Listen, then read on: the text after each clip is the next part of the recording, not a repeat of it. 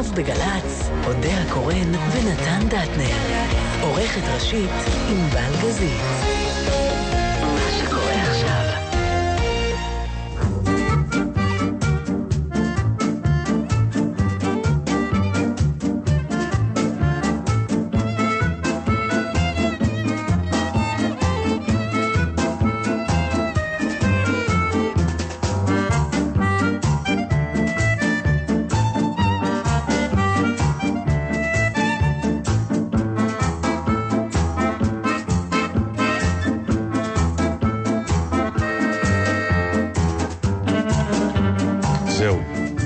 האחרון.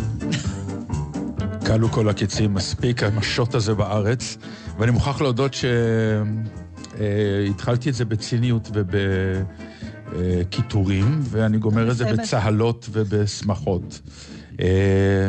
היה משהו מדליק. יש לי הרגשה שהמאחים שלנו עשו את אותה דרך, אבל הפוך. כי הם לא סבלו אה, את כל הדרכים, כי בכל זאת אנחנו באנו, אה, באנו אליהם. ואנחנו כאן, אודיה קורא נתן דטנר, ענבל גזית, אנחנו במסע שלנו, מסע החגיגות של עשר שנות שידור. היינו בכל מיני מקומות בארץ, היינו בכפר חלוץ, היינו בבאר שבע, היינו באלקנה. הר חלוץ, נכון. עכשיו... הם קוראים לעצמם חלוץ. ואנחנו מסיימים בעיר הבירה שלנו, לא פחות ולא יותר, ירושלים, בגבעה הצרפתית.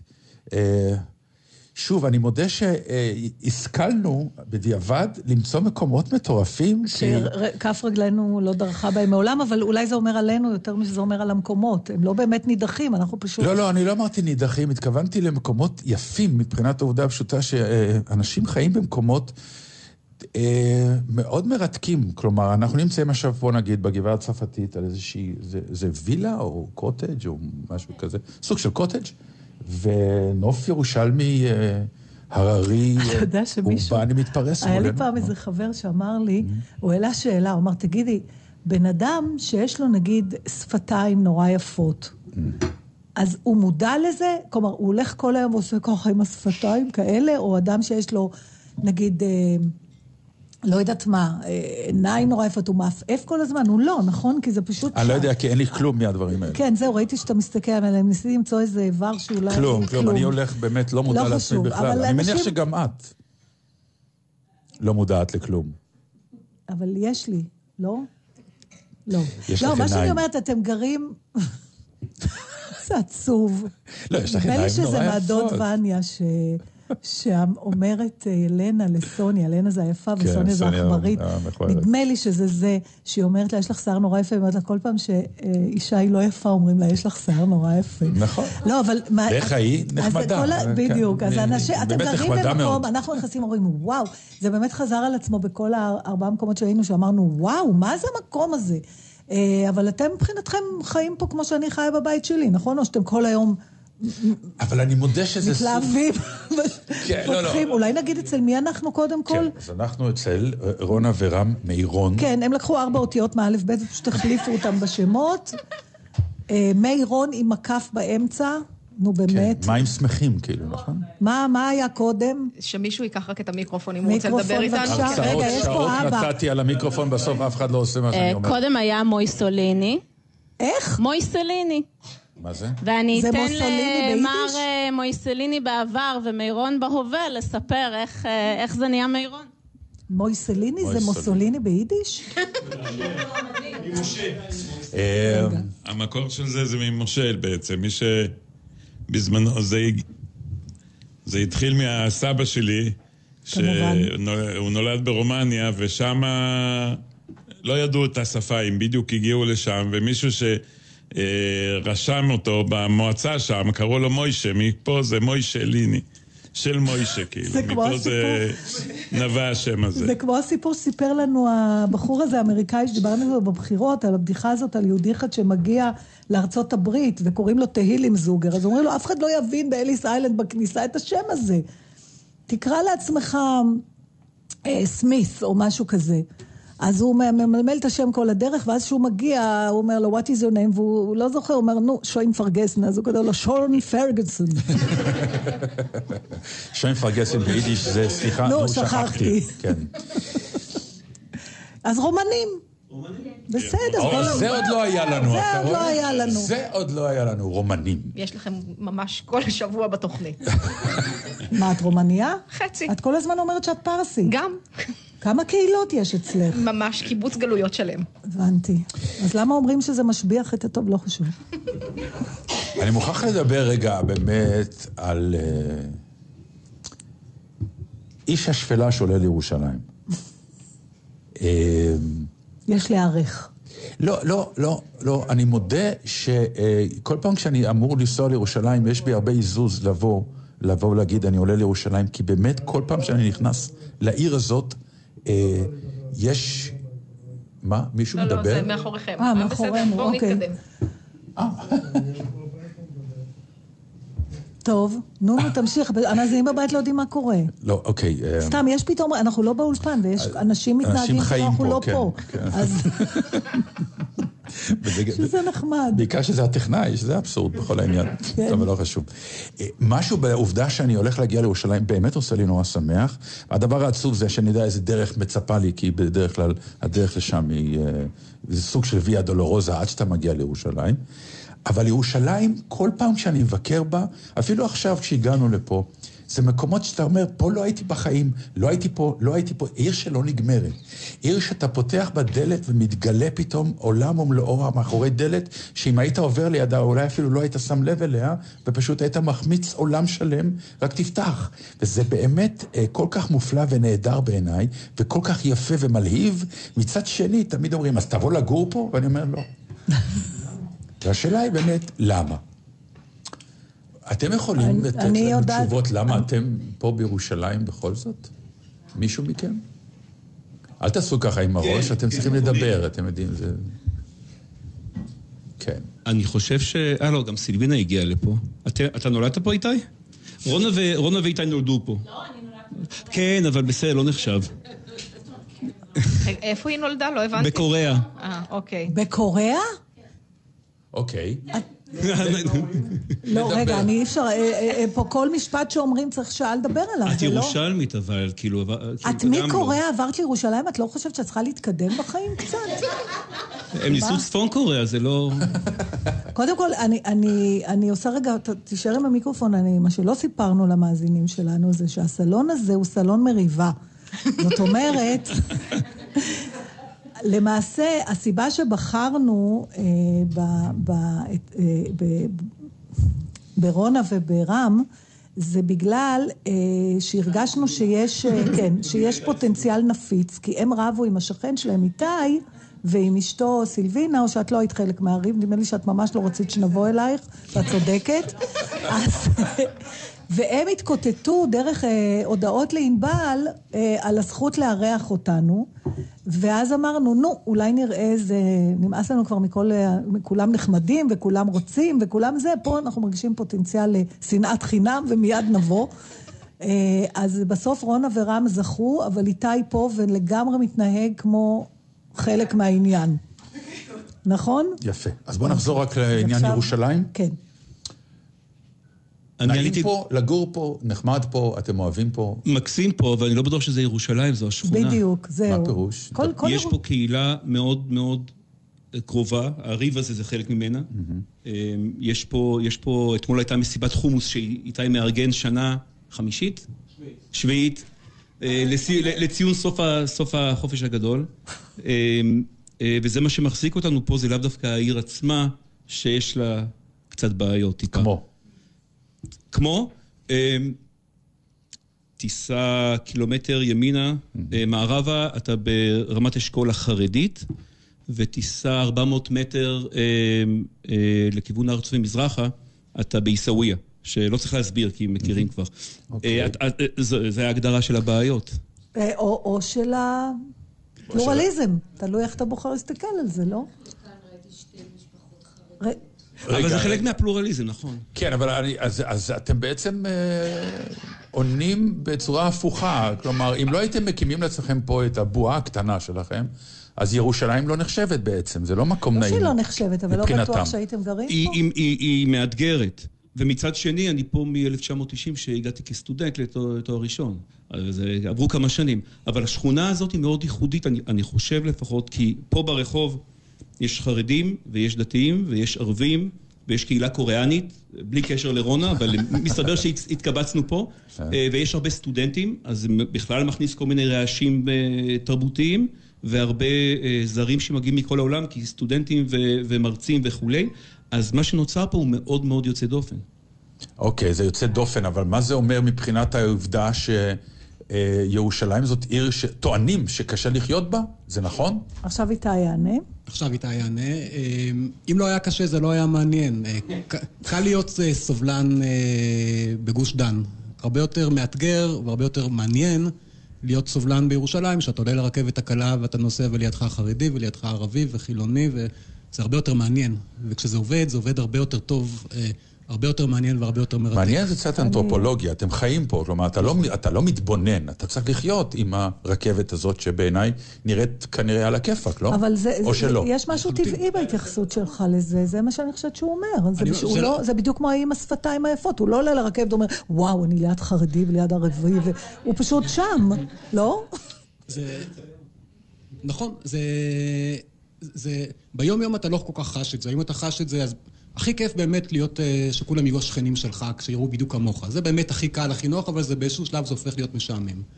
ברגע שיוצא לך פעם אחת אה, ל- לעבוד עם חרדי, לעשות איזה שיתוף פעולה עם חרדי, או עם ערבים, או עם, עם אפילו עם, ה- עם השכנים החילונים שלך, זה גם כן קורה לפעמים, כן? אה, זה הרבה יותר מעניין, זה הרבה יותר נחמד, זה הרבה יותר אה, ממזרי.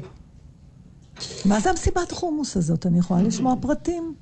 זה איזה גחמה, אני טוב בגחמות. אם זה עובד, אז, אם זה עובד, זה עובד. היום האחרון של החופש הגדול, זה היום שכבר לאף אחד אין כוח לשום דבר. אמ, לא להורים, לא לילדים, כבר נגמרו כל המסגרות. ואני לפני שבע שנים אמרתי, בואו ניקח את הערב של הערב הזה, ופניתי ל...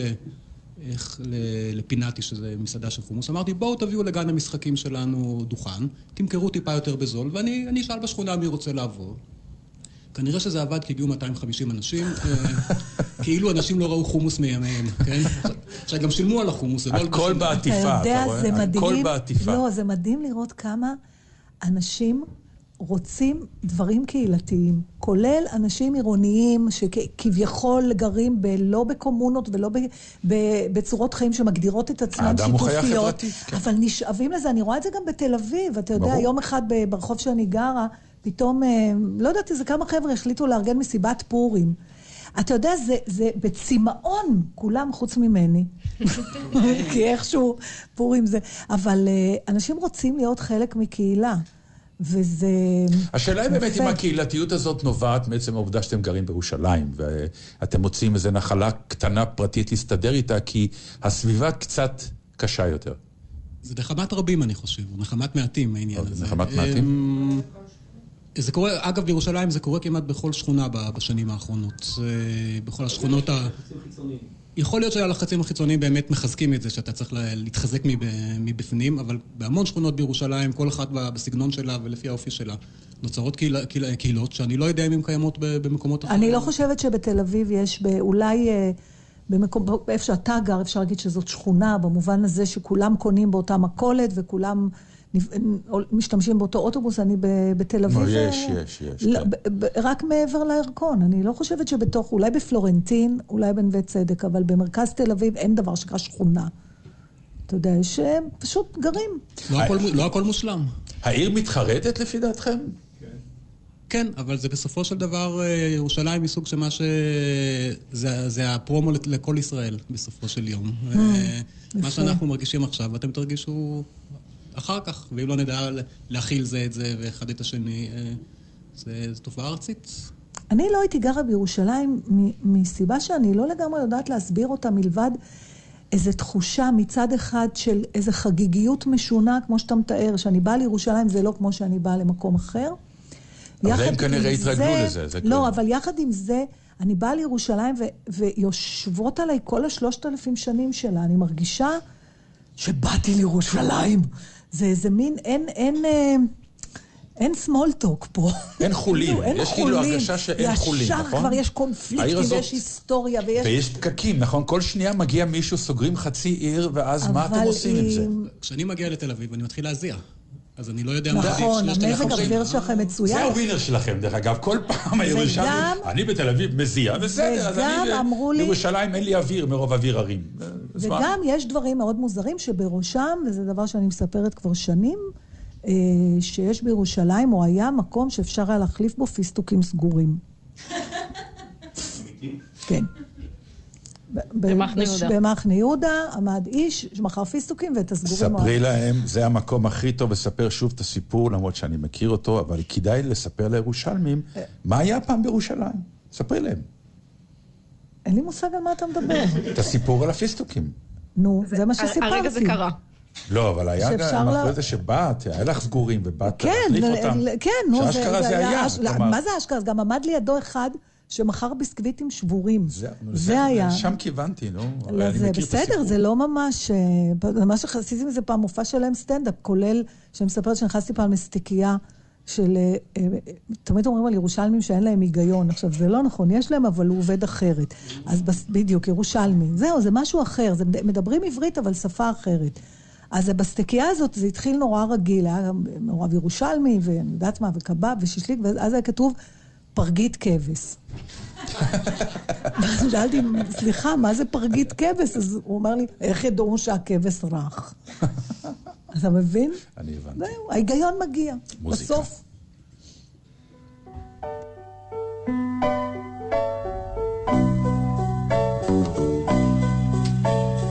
אמר הרוכל ממזכרת משה, ירושלים שלי. היא מחנה יהודה בערב חגים, שבת של פפיטס, קללות נהגים. שבת של פפיטס, קללות נהגים, וחומוס של רחמו וריח דגים, כביסה על הכביש ומקלחת מדלי, ירושלים שלי. אמר הסנדלר משכונת קטמון, ירושלים שלי.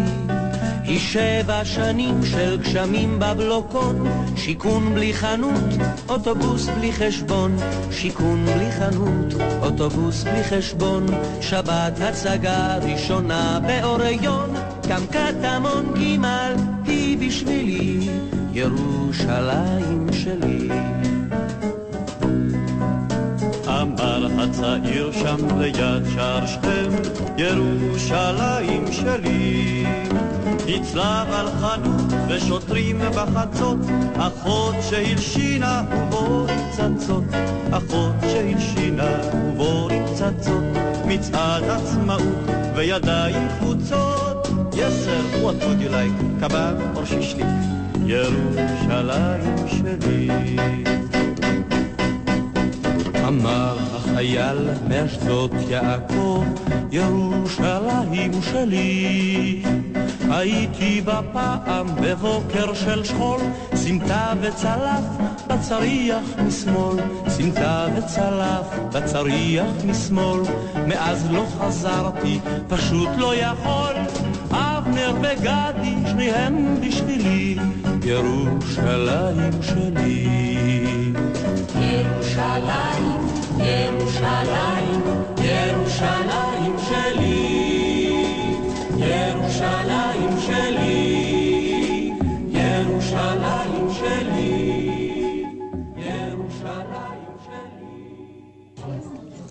זהו, חזרנו לסלון של משפחת מאירון, רון אברהם, ואיתי וליטמן אתה? כן. והם מהשכונה הצרפתית בירושלים. הכנתם פה אוכל, תקשיבו, קודם כל, משלשום כבר מגיעים צילומים זה אתה אחראי, רם? מי עשה את כל האוכל הזה? אתה? קח, קח את המיקרופון. אוקיי, כן, אני. תגיד, ואתם מעידים על עצמכם, אתה ורונה, שאתם מאזינים לתוכנית. רונה. רונה, אתה לא. רונה, פחות. את לא יכולת לספר לו על הפאזה בחיים שלי שבה אני לא יכולה לאכול את כל הדברים שהוא מכין? אוקיי, ועכשיו את מבינה שאני הולכת לאכול את כל הדברים שהוא הכין? מה זה עלייך? אין פה... כאילו זה רשימת כל החטאים, חבל שאתם לא יכולים לראות את זה, זה, מה, למה אתה אופה? למה? כן, זה כיף. מה? זה תחביב, אני לוקחת ביס. מה, מה זה? ממה אני תואמת? זה קנלה דה בורדו. זה מאוד... קנלה. זה פשוט... באמת, זה... זה חמאה. זה נכון. זה חמאה. זה חמאה עם אה, קמח לבן, המון סוכר, כל זה- אבות המזון. זה המשך, זה אוכלת? המשך ארוחה של מיכל מאלקנה, כלומר, הרי בסוף השידור... הרגתם זה- אותנו בחודש הרגתם הזה. אותנו. אה, אני רק רוצה להגיד שהמאפים שרם מכין הם מאוד מאוד מסובכים. זה צריך לטרוף וזה צריך להיכנס לתנור בטמפרטורה מאוד ספציפית וצריך כל הזמן לעשות בייביסיטר ודברים בגלל ש... זה אני לא אופה. לא, באמת, אני לא אופה, מפני שאני חושבת שהאפייה הזאת, לא בחוש, שזורקים כן. הכל וזה, גם אז, יש שלב שאתה נפרד מהדבר, ואז מכניסים את זה לתנור, ושם מתרחשים דברים בין התנור לבין הרוויחה הזאת, שאין שום שליטה עליו. עכשיו אני רוצה להבין, הרי זה לא, אתה לא, זה לא המקצוע שלך, נכון? לא. יש לו מקצוע עוד יותר מוזר. נכון, תכף נדבר על זה, אבל מה, זה סוג של ריפוי בעיסוק, דבר כזה נגיד? אתה נח ככה? אני מבשל, פשוט אני נהנה לבשל. איזה כיף לך. כן, אבל כאילו... פצ'קה, אה, אתה איך זה- שומע? איך זה- התחיל? איך זה קורה, כן? איך אדם פתאום אוהב לבשל? צריך... להכין אוכל, אני לא יודע, זה, באמת לא משהו נורא עמוק או מתוחכם. לא, לא, אני לא מדבר על מתוחכם. אתה זוכר את היום שבו הבנת שאתה אוהב לבשל? לא. לא. פשוט בישל. לא, אני אוהב טעמים, כן. להתנסות. אוקיי. אה, זה נורא פלצני, אבל היינו עכשיו ב... בשבוע שעבר, חזרנו פחות משבוע, חזרנו מספרד, והיינו ביקב שמייצר את ה... אחד מה... מהוויניגר, החומץ הכי טובים בעולם, ולטעום את הטעמים שזה... עכשיו, לא בטוח שאני יודע מה אני עושה עם זה, אבל אתן לך לטעום אחר כך. טיפה קטנה ו- ו- וחומץ של שרדונה או חומץ של מרלו או של קברנן נותן לך כל מיני רעיונות. וזה הולך לכל מיני מקומות לפעמים לא טובים. אני, אני, אני, אני אבל רוצה ללכת למקום האחר ההוא, הרי, אה, איך אומרים, רונה אמרה שמבחינת העניין של האפייה, יש פה, זה לא רק ה, אני אוהב לאכול, כימיה. יש לך סוג של אה, הת, התמכרות, כלומר, צריך כן. ללכת לתנור ולראות וללכת ולעשות, כלומר, מה מסתתר מאחורי יש ה... טלוויזיה במטבח. בדיוק בשביל זה. שאין לי מה לעשות תוך כדי שאני מחכה. אני רוצה, אני רוצה לחדד את השאלה של כן. נתן, לקחת אותה עוד צעד אחד קדימה, ותכף אני אגיד גם למה, כי אני ב, בדיוק בימים האחרונים במין דבר שכזה. האם הכנת האוכל הזאת, המאוד אה, מקצוענית שלך, במובן הזה שאתה משקיע בזה הרבה יותר מרוב בני אדם, קשורה בהכרח לעובדה שיאכלו אותה בני אדם אחרים אחר כך? או שאתה, בעצם מרגע שסיימת, אתה מבחינתך באת על סיפוקך? לא, לא, רק בשביל בני אדם ורק בשביל אה, אה, פה, בני אדם שפה בב- בבית. זאת אומרת, זה קשור, זה, זה חלק, מ- זה הצורה שאתה אנחנו- מראה אנחנו, אהבה, היית אה, אומר? דור שלישי לשואה, אנחנו מראים אהבה באוכל. ממש אה, ככה, אני עושה את זה בשביל הילדים, בשביל רונה. בעצם הסיפוק שלך, המעגל נסגר כשאתה רואה את החיוך על החיוך, פני הסועדים. כלומר, אתה זקוק לחיוך עכשיו, הזה. למה, למה דיברתי על זה? כי uh, הבת שלי הבכורה חוזרת ביום ראשון, אחרי, אני חושבת שכל המאזינים עברו את זה איתי, אחרי עשרה וחצי חודשים שאני לא ראיתי אותה. זה פרק הזמן הארוך ביותר שנפרדתי ממנה מאז שהיא נולדה. זאת אומרת, אף לא פעם... נראית סובלת, כלומר, לא, היה לך לא, בסדר. לא. אבל דרך אגב, אתה יודע, אמרתי לפני איזה כמה זמן, יאללה, שתחזור כבר, תחזור כבר. ואז אחת החברות שלי אמרה לי, מה את צריכה שהיא תחזור? אחרי יומיים תרצי שהיא תיסע חזרה. אמרתי, נכון, אבל אני צריכה את היומיים האלה. עכשיו, הצורה שאני מתרגמת את הריגוש שלי, את הגעגועים אליה, את השמחה על זה שהיא באה, את המחשבות על איך יהיה פתאום, עוד פעם נהיה ארבעה אנשים בבית, אנחנו כבר היינו רק שנינו, הכל, כל המערבולת הרגשית הזאת נדחסת כבר שבוע לאוכל. אני אתמול גמרתי להכין דוד שמש של מרק עוף. כאילו, אין לי כבר איפה להקפיא את זה, מרוב... אה, ו- ועכשיו היא רוצה גם קרפלח שאני אעשה לה. עכשיו, ההיא נהייתה טבעונית השנייה, אז אני כבר, כבר ש- יומיים גולש לראות איזה, מה אפשר למלא בקרפלח שהוא לא בשר. ועדיין לקרוא לזה קרפלח. אבל, וגם אתם, אתם, אתם נורא, אתה טרחת להכין לנו אוכל ושיהיה לנו כיף. זאת אומרת, זה הבעת שמחה כזאת, וזה מעניין אותי, הצורך שלנו לתרגם למשהו פיזי את הרגשות שלנו. כי אי אפשר להכיל את זה אחרת. בשביל זה אנחנו- צריך- בשביל זה אני נוגע בך מדי פעם, אם לא אכפת לך. לא אכפת לי בכלל, נתן. אה, אוקיי, ממש לא אכפת לי. אבל חלק... אפילו אני שמחה מה על זה. לעשות שאנשים באמת צריכים לגעת לפעמים כדי להעביר אה, רגש שכבר הטקסט לא אומר, או ה... והאוכל, אוכל זה שמחה. אה, תלוי, אה, כן, באופן עקרוני אוכל זה שמחה, אז את לא מבשלת בכלל אם כך? אני מבשלת רק את הדברים הבסיסיים. כשרם לא נמצא וצריך להכין איזה פסטה או איזה חביתה, זה מה שאני מבשלת. אני רוצה להגיד שאוכל זה חלק מאוד מאוד גדול מחייו של רם. מעבר רק להכין ארוחות כדי שניזון ממשהו. הוא, הוא קורא הרבה על אוכל, כשהוא מתכנן טיולים בחו"ל זה בעקבות מסעדות מסוימות לפעמים. אז למה אתה, לא, אז למה אתה לא הופך את זה לעסק? הוא בעצם? סוג של פודי, ו... אה. מה? הוא רוצה להרוויח כסף, אז הוא מבין שזה לא הדרך. אוקיי, אנשים, אתה יכול להיות חבר של אנשים שאומרים לך שאוכל זה לא אישו מבחינתם? כן. היה לנו ממש השבוע עם רוני, עם, אה, יש לי חברת ייעוץ, אנחנו ארבעה שותפים, רוני אחד השותפים, ואייל ואריאל. אייל ואני מאוד מסונכרנים בנושא של אוכל ו- ועוד דברים וספורט וזה, ואנחנו באותו חדר ומדברים הרבה. ורוני אה, אוכל כי הוא צריך מזון. כן. כי, כי אחרת אה, הוא לא יהיה. וזה, וזה בדיוק, היה לנו דיון ארוך בנושא הזה, זה במקום אה, ישיבת שותפים, דיברנו על זה. אז איך אתה כזה רזה? או ספורט משהו. לא, עושה קצת ספורט, לא... עכשיו, אתה בכלל... רגע, רגע, אז למה אתה כזה רזה? לא יודע. הוא אוכל מעט, נתן. הוא אוכל מעט. אתה רזה, בתור אחד שמבשל את כל הפחמנות הוא מבשל, אנחנו אוכלים, זה ההבדל. לא, אבל הוא חייב... לא, אתה אוכל תוך כדי. אתמול ארוחת ערב היה כאן אלה שלא הלך טוב, וקרמברול אחד שרצינו לבדוק. ארוחת ערב אתמול הייתה... הוא לא מאוד אוהב מתוקים, נכון, נכון, נכון. הוא לא מאוד אוהב מתוקים? לא. מזל, אז קיבלנו רק עשרת אלפים ברולים קטנים כאלה. זה עוד לא הברולה. זה לא הברולה. וזה לא ברולה. עכשיו, אתה בכלל, גם, אתה, אתה באמת, אתה איש אה, איזוטרי במהות. אתה מתעניין, גם העבודה שלך היא... לא אתה איזוטרי. סופר מיינסטרים. זה מיינסטרים? אתה, יש לך חברה שמייעצת לאנשים איך לייעץ, יש... לא? מה, משהו כזה. יש לא, לי חברה שעוזרת לאנש... לחוקרים במדעי החיים לגייס כסף מהממשל האמריקאי למימון המחקרים תן, שלהם. תן דוגמה, למה הכוונה, שאנשים יבינו. אמ, האיבולה, שלפני שנה היה... כן. כולם שמעו על זה וכולי, המחקר העיקרי, שמחקר פייס 2 שנוסע על בני אדם במימון אה, הצבא האמריקאי, אה, החברה שעשתה את המחקר הזה קיבלה את הכסף ב-CON. אנחנו... עזרנו להם לאתר את אותו מכרז, כתבנו את הבקשה, הגע... סייענו להם לקבל את הכסף מהממשל האמריקאי לבצע את המחקר. למה הם זקוקים לך? למה הם לא עושים את זה לבד? אה, למה צריכים מתווכים בכלל? נכון, נגיד, אבל... לא, אתה יודע לעשות משהו... אנחנו טובים יותר, אנחנו מנוסים מאוד, אנחנו עושים את זה 20 שנה כמעט. 60 עובדים פה בירושלים שאני מעסיק. יש כסף, יש... אבל בסופו של דבר, מי שנותן את הכסף לא רוצה לשמוע מהאדם, מבעל הדבר? אה, לא, לא, הוא שומע מבעל הדבר, אבל, אבל מה לעשות שלא כל חוקר מצטיין מדעית יודע גם לכתוב, לנסח ולהביע 아. אה. את הפעילות שלו, ו- ו- ועוד להביע את זה בתוך קונטקסט של אינטרסים של הממשל האמריקאי לצורך העניין.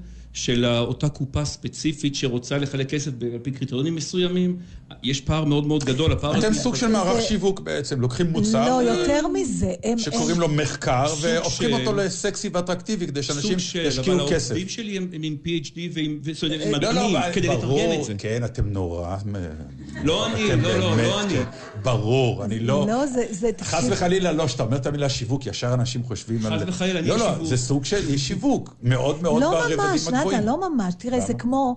אתה זוכר שדיברנו פעם על זה שצצו בשנים האחרונות מלא מלא קורסים כאלה שמלמדים אנשים לדבר בפני קהל, ואמרנו פעם, למה לא מזמינים אותנו ללמד אותם? מי יותר משחקנים יודעים לעמוד מול קהל? עכשיו, אתה לפעמים עומד ואתה משתומם, אתה רואה רופאים נורא, פרופסורים ואנשי אה, מחקר, או אנשי ביטוח, או מכל מיני שהם נפלאים במה שהם עושים. תשים אותם מול קהל, הם נהיים, אה, כמו שאתה אוהב להגיד, אין להם את הדליברי הזה. אין את הדליברי. דליבר, דליבר לא. זה שיווק. זה הדרך לשווק משהו. להפוך אותו לאטרקטיבי, נו. לא? כשאני מדבר עם לקוח פוטנציאלי, אני אומר לו שבסופו של דבר המסמך שאנחנו נכין הוא מסמך מכירה, כי אני מוכר אותו. ברור. אבל האמת היא שזה מסמך מדעי. ברור, כי אתה מתעסק במדע, נכון. כדי שאנשים יתרמו כסף. נכון. זה פער, אנחנו מגשרים כן. על איזשהו פער שקיים בתפיסה. איך הגעת לזה? עכשיו הוא יגיד לך ששנים לא זה ככה כמו האוכל. לא, מאוד מעניין. הייתי בעולם אחר וחליתי ולא היה לי עבודה והגעתי לחברה. זה מאוד מעניין אם כך. איזה עולם הייתי? איזה מחלה הייתה לך? הנה, ראיתם את ההבדל בינינו? הוא על העולם ואני על המחלה. אוקיי, לא לא נגיע לשם. לשם? לא, אין לי בעיה, אחר כך זה תגיד לא- לי, לא- אני אוהבת זה לא לא, מחלות. אבל זה סיפור מעניין, כי בכל זאת, אה, אתה לא איש מבוגר מדי, בכל זאת עשית איזה טרנספורמציה בחיים בגיל צעיר יחסית, לא? מסתבר שגם בגיל 29 אפשר לקבל סרטן. אה, מה, לא רק אתה- בגיל מבוגר. אוקיי, וזה- וזאת מחלה ששינתה ממש אה, דרך חיים? היא שינתה בגלל שהפסקתי לעבוד במקום מסוים, לא עבדתי שנתיים, ואז הייתי צריך לחפש עבודה. לא כי היה לי איזה שינוי הערה, לא, לא, שום הערה. אוקיי, אה. זה לא רוחני בשום רמה. מה- פרקטיקה, פרקטיקה, פרקטיקה. מה בך עושה אותך טוב ב- במה שאתה עושה? קודם כל, מה שאני עושה זה שום דבר מהדברים ששמעתם להם, כי אני מנהל את החברה ואני משווק אותה. אני לא מסוגל לכתוב מילה אחת מדעית. זאת אומרת, לא בשביל זה יש לך את ה-PhD גדול. והאחרים יש את כל שם, העובדים שהם העובדים מצוינים שהם בזה. כולם PhD כמובן. כן. אז מה שטוב, מה שאני עושה, כן. כי אני אוהב לדבר עם אנשים, אז אני יכול לדבר איתם גם בארצות הברית, ולספר להם למה עדיף להם לעבוד איתנו. אבל הקטע הבאמת קינקי פה זה שחברות אמריקאיות משמעותיות, גדולות מאוד, אה, וגם קטנות, מגיעות לירושלים בשביל לכתוב, בשביל לקבל כסף מהממשל האמריקאי. זה הדבר הבאמת נחמד בסיפור. מגיעים עד לפה בשביל לקחת כסף מהאמריקאים? הם מגיעים אליי בשביל לקבל כסף מהממשל האמריקאי. כמו תגיד לי, ב- אפשר רגע שנייה. אה, לפתוח רגע את הצוהר הקטן של המחלה? כי זה כן, כן, כן. זה מעניין אותי, כי זה מחלה בגיל, בן- כמה היית? 29.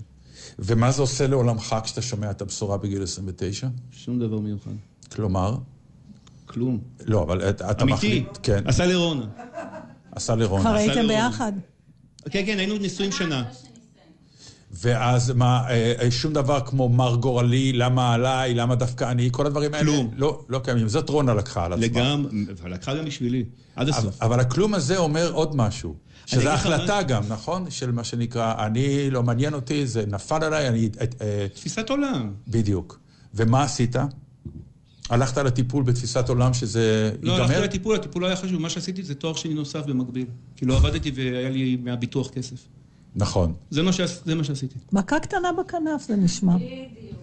הבנתי. הוא כזה תמיד, רונה, עם... היה כאילו הייתה לו שפעת. אה, הוא התנהג כאילו הייתה לו שפעת, אני לא ישנתי חודש, הייתי כל הזמן באינטרנט, קראתי כמה שרק יכולתי, גם כבר התאמנתי על איך אני אהיה אלמנה ומה יהיה איתי, וזה היה סוף אפשר העולם. לנחש מה המוצא שלך? והרגשתי, עליי חרב עולמי עליי לחלוטין. ולא לקחת על עצמך את האחריות שאני מוכרחה לעודד את בעלי? אה, ו- לא, ממש. לא? הוא מצא את עצמו מעודד אותי, ואומר הכל יהיה בסדר, אל תדאגי, אנחנו נצא מזה. אני הייתי ממש, אני מסתבר ברגעי משבר הדבר הכי חסר תועלת בסביבה. זה למדתי על עצמי. וזה לא אכזב אותך קצת? זה אכזב אותי מאוד. זה אכזב אותי מאוד. אני חושבת שלמדתי מזה אה, להתמודד, לקחת דברים בפרופורציה בחיים. זה נשמע כמו קלישאה, אבל זה נכון שכמעט כל מה שבא אחר כך, הזכרתי לעצמי את זה, וזה התגמד. זה נהיה-. זה נהיה המדד. זה נהיה המדד, אז, אז זה כן לימד אותי איך להתמודד יותר טוב עם דברים ב- בהמשך הדרך. אבל באותו, באותו אירוע התפרקתי לחלוטין. לא... אז אם אנחנו כבר מדברים על סרטן, למה שלא נעבור לתחביב של איתי? הכי טוב. וזאת. אחת הסיבות העיקריות שרצינו לבוא אליכם, זה שציינתם בפניות שלכם שאתה אה, אוסף מודעות אבל. נכון, יש כאלה שאוספים אה, צמחים, יש כאלה שאוספים פרפרים, בולים. הבעיה שהם רובם תלויים בעונות השנה, בדבר שמביא לך, שלא גונב לך את הבולים. אה, לך יש אספקה שוטפת, 12 חודשים בשנה. אני, אה, בחיי אני מתפרנס, אני יועץ תקשורת, יחצן, וכל בוקר אני נאלץ לקרוא את כל העיתונים. ולאט לאט ראיתי שמה שהרבה יותר מעניין, זה לאו דווקא החדשות או הכתבות, אלא דווקא אה, העמודים האחרים, מודעות האבל. אני מסכימה איתך, אני פותחת במודעות האבל, אבל לא חושבת שאתה ממש גוזר אותם ושומר אותם וסורק אותם, שאנחנו מגיעים כבר למחוזות של הפרעה קלה. למה קלה? אז עכשיו תשמעו איזה סיפור. רגע, רגע, אבל שנייה. למה? איפה איפה הסיבה? זה זה עולם מה זה זה? קסום נכון, לגמרי, זה לגמרי. שנייה, אני הבנתי שאת מאוד אוהבת את זה, אני עוד לא מבין את זה. איך אתה אז לא תני לי רגע את לשמוע זה? מאיש חולה את הסיבה למחלתו. בבקשה. האיש החולה הוא תחת הפנים הילדותיות והחמודות של אלם החן הזה, יושב כאן אדם ציני וקר לחלוטין. ובמודעות האבל יש משהו מאוד אה, ציני, כשאתה מסתכל על זה מלמעלה. זה עולם ומלואו. אתה יכול לראות שם דפוסים מאוד קבועים. חצי ממודעות האבל בכלל לא מתייחסות לנפטר עצמו, אלא אלה שנותרו.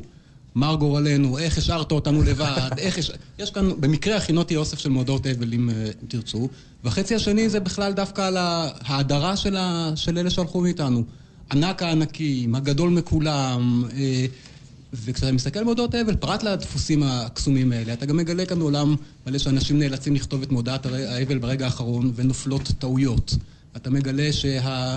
בשבעה אתה מגלה שני מספרי טלפון, ואתה מבין שהפילגש יושבת במקום אחד שבעה, והמשפחה יושבת במקום אחר. אתה מגלה מודעת אבל שבו כתוב, אה, במודעת, לצערנו נפלה טעות המודעת האבל הקודמת, ונשמט שמה של משפחת זה וזה, כן? אה, אנשים ש... ש... שנרצחו, רחמנא ליצלן, במודעת האבל שלהם מופיע, אה, נפטרו, כן?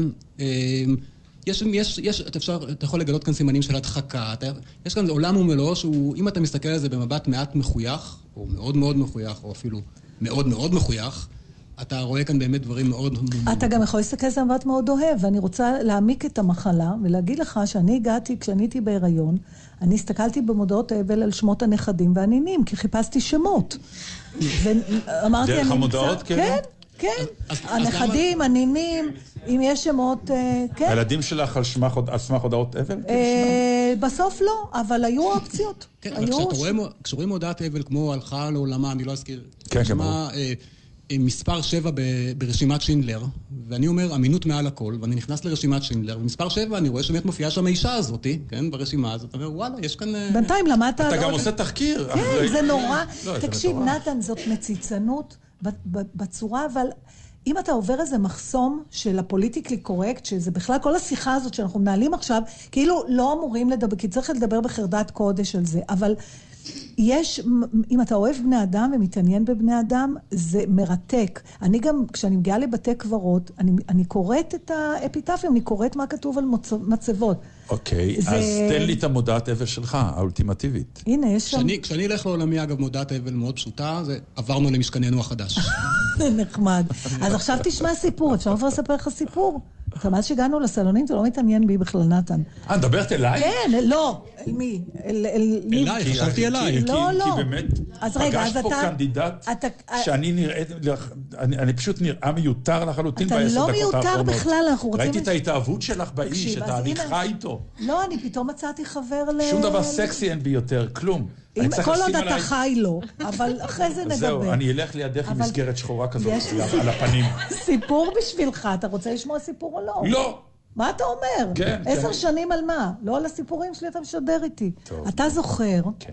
ואתה לא זוכר, אני זוכר שהבאת מודעה, וחקרנו נכון, אותה. ב-2009. כן, והתקשרנו ודיברנו, והיה סיפור גדול. אני אקריא שוב את המודעה.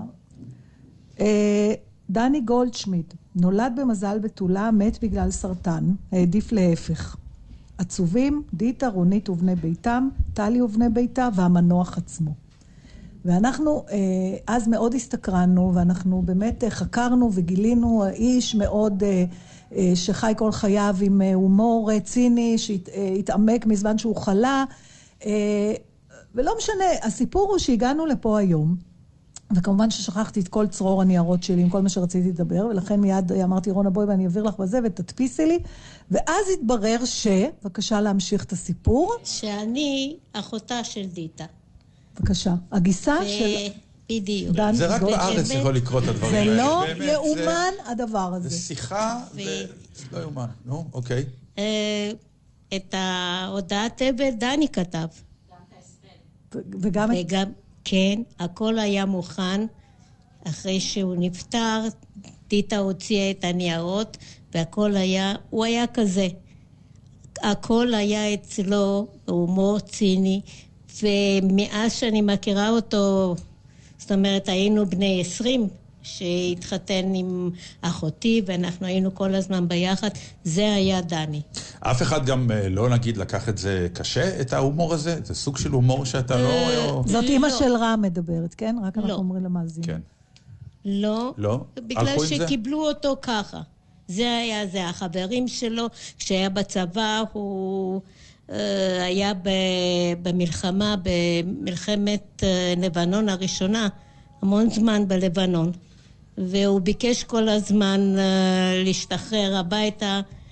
כבר היה לו בת אחת, ולא רצו, אז בסוף הוא לקח מעטפה ועשה מסגרת של מת, זאת אומרת שחורה, mm-hmm. וכתב שאני uh, מת במקום, נא לשחרר אותי הביתה, שחררו אותו הביתה. אה, אני מוכרח להודות שאני מאוד אמביוולנטי בשיחה הזאת, כי אני לצערי הרב, אה, בדיוק בתקופה הזאת, הייתי עד לכל התהליך הזה של מוות פתאומי של אח של אשתי, חני. זיכרונו לברכה, וראיתי איך, איך, איך אה, מודעה כזאת אה, קורמת עור וגידים באמת, מכיוון שאין כאן אה, תהליך כמו שצוין כאן, אדם שיודע שהוא הולך בעקבות גורלו, אל גורלו, ומביים אותה. אנשים אשכרה מביימים את מותם מבחינה זאת. ופה אה, היה מוות פתאומי שהיכה בהלם את כל המשפחה, ואז אתה פתאום רואה איך כל המילים הגדולות לפעמים באמת נכתבות, כי השוק הוא כל כך גדול, והפיצוי שאתה מחפש, אה, חלק מהפיצוי בצורת המודעה, מכיוון שאתה יודע שזו מודעה שאנשים יקראו, אה, וכשיש גם כל כך הרבה בני משפחה, אז א', לשמחתי לא, לא החמצנו אף אחד מהאבלים, אבל כן הייתה בעיה של סדר כרונולוגי, למשל. את מי מציינים קודם, מי בשורה האחרונה ו- וכולי. והייתי עד לזה במה שנקרא, ממש לפני שבועיים, בלייב, ואיך זה, זה קורה. מה שקשה, אמ, אני חושבת שמה שאת תיארת, שהוא לא מובן מאליו, זה נגיד במקרה כמו שקרה אצלך, נתן, mm-hmm. המוות היה פתאומי והמנוח לא ידע שהוא עומד למות. Mm-hmm. ובעצם כל ההיערכות נדרשת מהמשפחה אחרי זה. מה שהיא מתארת פה זה מצב שהאדם ידע שהוא צועד לקראת כן, כן. מותו. כמו דם את המסיבה לעצמו אבל, וכולי. בדיוק, והחליט שהוא עושה את זה רק בדרך שלו, והמשפחה צריכה להיערך לסגנון המאוד לא קונבנציונלי הזה. לכן רציתי לדעת... של זה לא אם... רק לדבר על זה שהוא הולך למות, אלא גם לצחוק. לצחוק על זה. לכן וגם... שאלתי באמת אם, אם הלכו על זה, היא אומרת שכן. כן, אבל זה... חלק רק מנימוס והם שתקו, כי אמרו, איך אומרים? לא? את בטוחה שלא. ידעו בדיוק. ידעו בדיוק. שזה מה שקורה בגלל שהוא היה הרבה שנים, הוא היה הרבה שנים חולה. אז ידעו שזה הולך. וקיבלו את הדרך הזאת. וקיבלו, ולא רק שקיבלו, אבל זה התקבל בצורה כזאת חלקה, שגם הזמן של, של אבל הייתה הרבה יותר קלה. גם אצלו וגם יש לו המון המון חברים. הוא עדיין, ואחותי עדיין חברה עם החברים שלו מהתיכון. הם המון שנים ביחד. והם קיבלו את זה באותה צורה הקלה והנעימה גם בלוויה עצמה וגם בשבעה, ואחותי עושה כל שנה במקום בבית הקברות, בבית, מסיבה. מסיבה פרועה. כן, כן מסיבה. אז אנחנו חזרנו לדני בחגיגות ה... אתה רוצה? אני רואה ש... יש כן? לי משהו קטן. לפני כמה זמן הייתה תוכנית בטלוויזיה על בית קברות מסוים, ואז אה, ראו קבר ועליו כתוב, נא לא להפריע בין שתיים לארבע. כנראה שזה היה איזה יקה. כנראה. כנראה. חברותיי, מספיק עם המתים, קדימה לחיים, מוזיקה.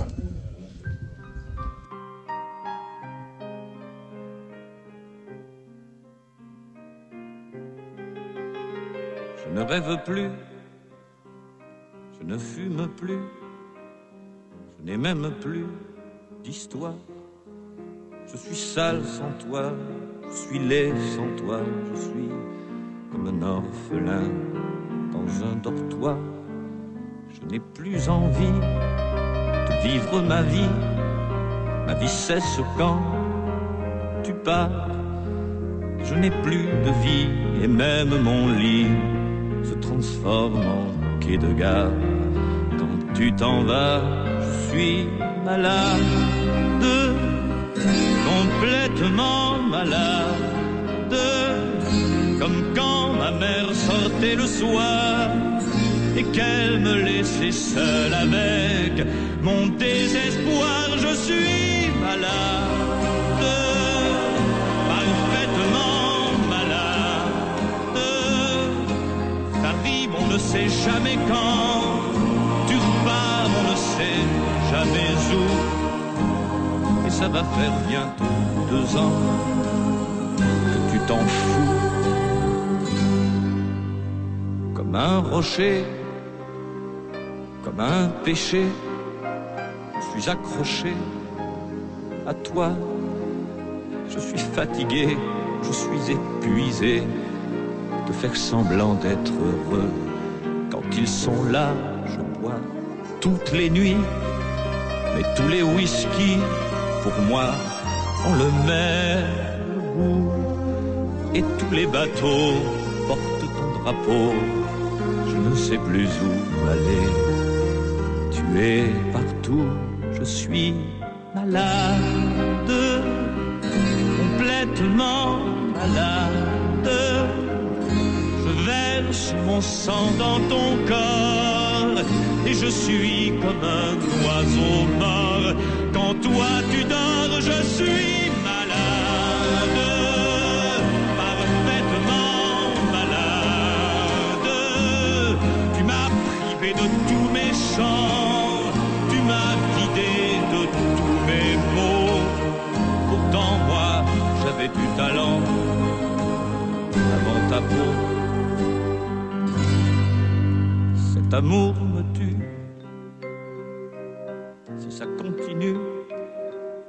je crèverai seul avec moi près de ma radio comme un gosse idiot, écoutant ma propre voix qui chantera. Je suis malade, complètement malade. Quand ma mère sortait le soir et qu'elle me laissait seul avec mon désespoir, je suis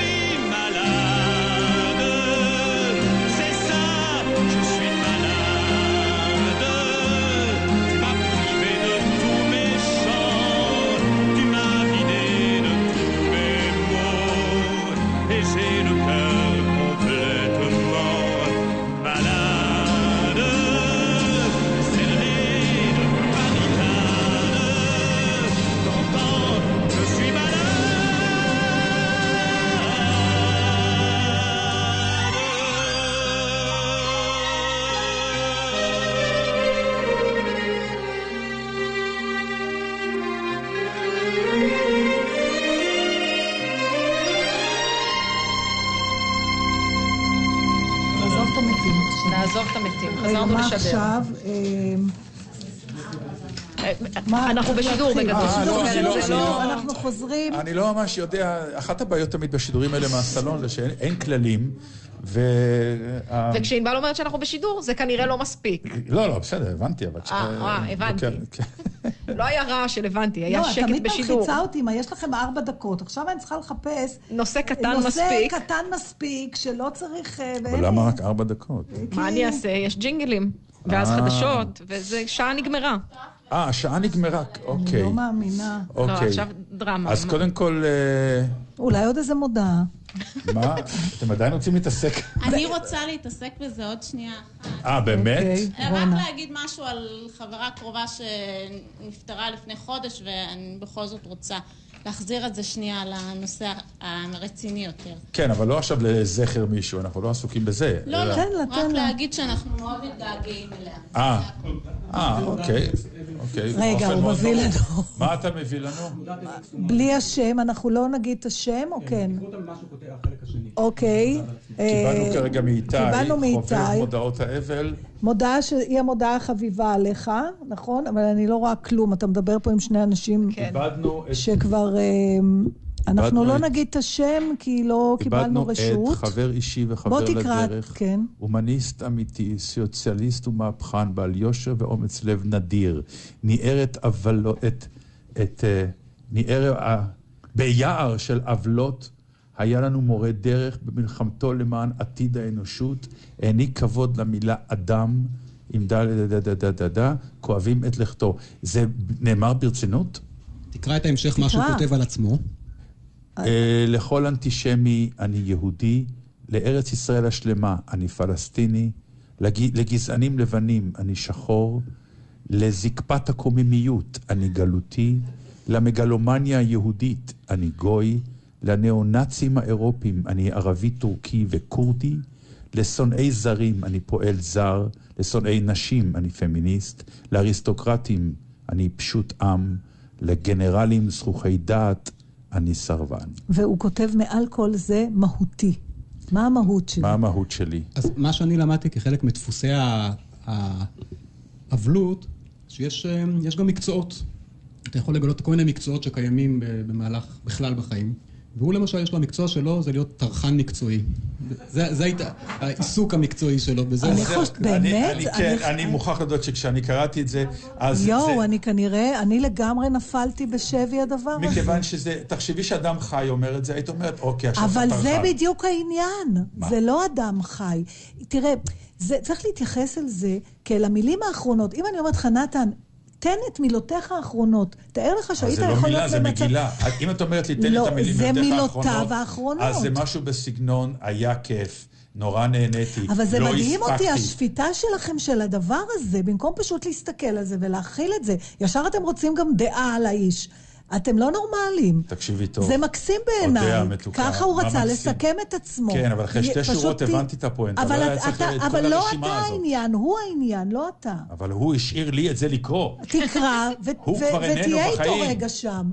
זה מה שנקרא לכבד את המת, אחרת מה? זה נאמר כל מת קדוש וכל כלה יפה. אתם מכירים את זה? טוב, אתם שניכם ציניקנים, ומגיע לך שנפצעת בליגת הכדורסל של בתי הכנסת של השכונה. זה לא אני. אה, זה הוא נפצע? אבל למה אתם משחקים כדורסל? כדורסל בבית כנסת.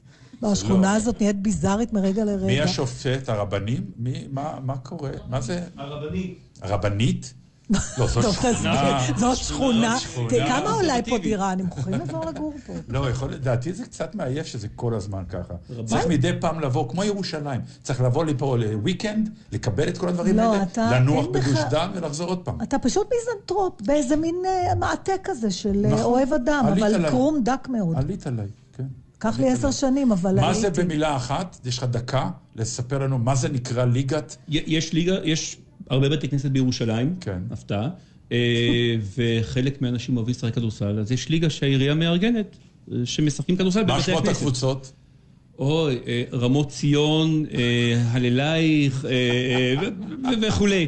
אבל, אבל הקהילה הקונסרבטיבית של הגבעה הצרפתית הגיעה לגמר, ומקום שני אמנם... למי הפסידה? אני לא זוכר את השם. לא, אבל יש משמעות. אני לא שיחקתי, אני הייתי פצוע, קראתי את הרצועה בחצי גמר. אבל אתה מבין, אה, אה, קהילת ציון, אתה מורחק בחמש עבירות, זה פתאום מהדהד נורא, אתה יודע. זהו, קרדיטים? אחר כך, פעם אחרת. לא, לא, תן כן? אותם, קדימה. תן קרדיטים. מני ציפל נועם, אל תדברי אליו ככה, אל תדברי אליו ככה. מפיקה... אל תעשי לו את התנועות האלה. מירי קצ'וב. צ'וקסין, כן. בסדר, לא... אל תתקני אותו גם. זהו, טוב, אני אתן את הקרדיטים אחר כך. אנחנו לא נסיים פה, סיוון וידידיה מסכנים, הם צריכים לחזור לרצועה הזאת. מי יישאר אם אתם תמשיכו ככה? מי יקשיב לנו? את צודקת. אנחנו בסלון של רם ורונה, עם איתי, ושכחתי את השם וסילבינה, שהיינו צריכים להיות אצלם גם. ואנחנו יוצאים להפסקונת. נחזור. ונחזור.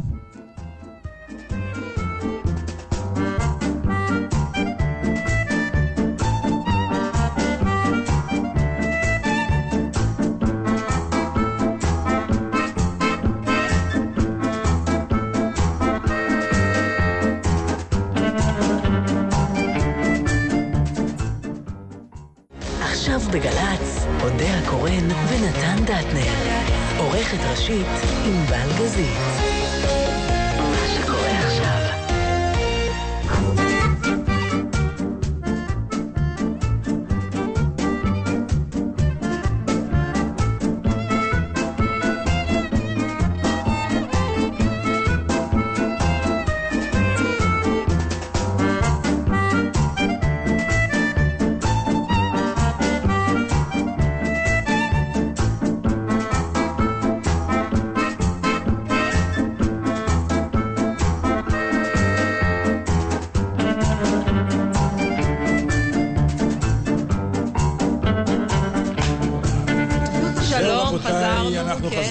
נתן דטנר, אודיה הקורן, ענבל גזית, כאן לביתם של רונה ורם מירון בירושלים, בגבעה הצרפתית, במסגרת החגיגות הסופיות והאחרונות עם שלנו. עם ה sidekick שלהם, ה sidekick שלהם, איתי ו... אז רק אה, בואו... משפחת ליטמן? אה, נודה כמובן לאנשים שעוזרים לנו בכל הדברים האלה, למני ציפל ולנועם בר לכיס וליחזקאל אמבר, ולמפיקה אה, מירי קצ'וקסין ו- ולעורך הדיגיטלי יעקב צין, ובאולפן ביפו דניאל גורדון, לויטן, מיכאל אבו ואופק אלברט. בפיקוח הטכני יורם מרגלית, וכמובן תודה רבה גדולה לאבי אברהם, שמלווה אותנו כל החודש הזה, והאמת, כנראה הוא מלווה אותנו כבר כל החיים. מה רק שהם- לכל מאזיני, אה, מאזיננו ולמאזינים בשבוע שעבר ולכולי. זה השעתיים האחרונות משבוע הבא. כולם חוזרים, מה שנקרא. אה, בהנחה שסיוון וידידיה לא התרגלו לחופש, אני לא יודעת. לדעתי, לא, לא. פתאום הבינו כמה טוב. להם ובאיזה... אין סיכוי, מדובר באנשים שאוהבים לעבוד ואוהבים לדבר וגם עם אוהבים הציבור. אותם, עם הם כל ה- יחזרו כן. אנחנו לא. באמת תחליף לסיוון וידידיה, נתן, בוא אבל, נודה להם. אבל אה, אולי ניתן להם את השעה שלנו ואנחנו גם נצא לאיזה סוג של חופש? מה נעשה. בחופש, נתן? נתרחק ממך, אחת לתמיד. נו, שעה התרחקת, מה תעשה אחר כך? נתקשר בגעגוע. אני מוכרחה לספר למאזינים שסילבינה, אשתו של איתי, היא ג'ינג'ית, והיא ב... ב- אחוות הג'ינג'י. לא, וגם ב... ב- העביר ב- את הגנטיקה. כן, לקחה אחריות ציבורית והולידה שלושה ילדים ג'ינג'ים גם, וזה תודה רבה לך בשם הגזע הנכחד. ממש תודה, כל הכבוד לכם. אנחנו רוצים עכשיו לעשות משהו שהוא הוא, הוא על גבול המסוכן. נכון. אה, כי אנחנו לא, אנחנו לא רוצים לדבר עלינו, אלא לדבר על התופעה העקרונית. אבל זה גם אוקיי? התחיל משיחה באוטו. נכון. זה התחיל עם שיחה בדרך לפה, ופתאום... כן. טוב, אני צריך הקדמה קטנה. אה, אני אתמול, הייתה לי פגישה עם בן אדם שרצה לפגוש אותי. הוא לא מכיר אותי, הוא מאזין לתוכנית ברדיו, יש אה, לנו חברה משותפת, ואני קיבלתי ממנה פנייה, אמרה לי, יש לי חבר שמאוד אוהב להאזין לתוכנית, והוא נורא נורא נורא רוצה לפגוש אותך. אה, ואכן הפגישה הזאת התקיימה, ישבנו ואכלנו צהריים, אני כבר אתן את השורה התחתונה, מדובר באיש מקסים ביותר, הייתה פגישה נורא נעימה, אבל לקח לי את הזמן, אה, וזה מה שבעצם סיפרתי לנתן ב... אני לא יודעת מה עבר עליו, אבל אני הרגשתי, בגלל שהפגישה לא הייתה פגישה טבעית, נקרא לזה, שהוא, יש לו כבר דעה עליי, זאת אומרת, ועוד יותר גרוע, הוא כנראה אוהב אותי. זאת אומרת, אוהב, מה זה אותי? אוהב את זאת שהוא שומע ברדיו. ועכשיו אני מוצאת את עצמי יושבת כאילו... לא, הגדרת את זה יותר יפה. אמרת, הוא מכיר אותי דרך פילטר מסוים. כלומר, כן. הפילטר הזה הוא הרדיו. הוא הרדיו. ועכשיו הוא הולך וזה להיפגש... מצא חן בעיניו, עד כדי כך שהוא רוצה להכיר אותי. עכשיו, אני, עכשיו, על חובת... וישר אני שאלתי, איפה הייתה האכזבה? כן, ואז אמרתי לו, למה האכזבה? אז הוא אמר, אי אפשר אחרת. אז אנחנו עכשיו, רוצים בדיוק, לשאול אז אתכם. פתאום... האכזבה בפגישת הסלב. כלומר, אתם ידעתם, נגיד לצורך העניין, שאנחנו אמורים לבוא והכנתם את עצמכם ובניתם תילי תילים של עניינים, ובסופו של דבר נשמעה שני דפיקה בדלת. מקשישים. ו- זאת שכחה את הניירות, זה אוכל פה כל דבר שלא דבוק לשולחן. כאילו, מה? מה, שמת לב דרך אגב? לא, לא שמתי לב. אבל נורא אנחנו טעים. נדבר על זה בבית, נתן. אבל נורא טעים, נפלת באמת. פה, רק בושות אתה עושה אה, לבריאות, מה מילה. ויש יש לנו הרגשה, אני תמיד, אני מודה, אני, אני פולני בהוויה, ואני אומר, אני הולך לאכזב אותם, אני יודע, אנחנו נבוא, והציפיות שהם בנו, הם לא יודעים מה, מה זה רדיו באמת, כי הרדיו הוא באמת פועל יוצא של אינטימיות שאתה שומע מהמכשיר אל האוזן שלך, בלי דמויות, בלי עיניים, בלי שפתיים, בלי ריח, בלי כלום, בלי לראות אותה, את השדרן בולס. בגלל זה, אתה חושב באיזשהו מקום עמוק לא התלהבת מהרעיון בהתחלה? כן, חד וחלק, נכון. רצית להישאר מוגן? כן, כי אני חשבתי שרדיו, תמיד שואלים, אה, למה לא תעשו משהו בטלוויזיה, את אותו דבר? ואני תמיד אומר, רבותיי, חלק מהקסם שיש כנראה ברדיו, זאת העובדה הפשוטה שאין שום דבר באמצע. זה מהפה שלנו אל האוזן של המאזין, אין שום פילטר יותר. וברגע שיש את, את אם זה- המראה, ו... אז אתה מיד הולך קצת לאיבוד בלבדוק עוד דברים אבל ששייכים עדיין, לזה. עובדה, למרות שאתה מתאר אה, חוויה שהיא הכי שפת בלתי... גוף אפילו. הצ... בלתי אמצעית, בכל זאת יש את החשש הזה, כמו שהיה לי אתמול בפגישה, של אני צריכה בעצם לחזק לו, ואתה הרגשת ככה כלפי הסלונים, אני צריך עכשיו לחזק את הדעה הטובה שיש להם עליי, בגלל שבגלל זה הם הזמינו אותי. הפוך, לא רק לחזק, אלא להוכיח שהיא נכונה בכלל. אבל, אתה, עד זו, כדי אבל אז. אתה מביא בחשבון שהיא יכולה להיות לא נכונה? כן. למה אנחנו עושים את זה? אבל בוא נשאל רגע את הצד השני. אמ, איך הוא הרגיש שבסופו של דבר נכנסו באמת שני המקשישים האלה אלייך הביתה? אני בכלל לא ולא, מאוכזבת. בלי מחמאות לא, באמת, בלי- אלא... אני ממש לא מאוכזבת, אתם הרבה יותר טובים בלייב, ואני תוהה עכשיו איך אני אחזור כל שבוע לשמוע אתכם כשאני לא יכולה בבקשה. לראות אתכם ככה לא, זו ולהגיד שכונה מה מאוד ש... משונה על פה, זה אני אמא מוכרח להודות, אנשים פה כל כך משונים פה. אבל אני התשובות רוצה משונות, להגיד- המקצועות על- משונים, לא. ההובים משונים. חכה, עוד לא הגענו אליה. אני רוצה להגיד משהו עושה. שאולי כן. קשור. מרגרט אטווד. שאולי נגיע אליה אנחנו אחר נגיע כך. אליה בואי, עכשיו, עכשיו. זה. במשרד שלה, איפה שהיא כותבת, יש לה לוח שם, ועליו יש פתק שבו כתוב לרצות להכיר. הנה, יש לי את זה. אה, הבאתי לך בדיוק כן, את הציטוט אז אני אנסה הזה. לעשות פרפרזה, או תגידי את, בטח זה. יותר טוב. היא תצטט. בדיוק הבאתי את זה. זה מתוך uh, הספר מאמרים של המשא ומתן עם המתים. תראו כן. איך בלי לתכנן אנחנו הכל קשור. uh, זה ספר שעוסק על מהות הכתיבה. Uh, היא טוענת, ותגיד לי אם אתה חושב שזה אותו דבר נכון אוקיי. גם על שחקנים. היא אומרת ככה, הרצון לפגוש סופר משום שאוהבים את יצירתו, מופרך ממש כמו הרצון לפגוש את האווז שהכבד שלו שימש לייצור המעדן הענין לחיך. חד וחלק נכון.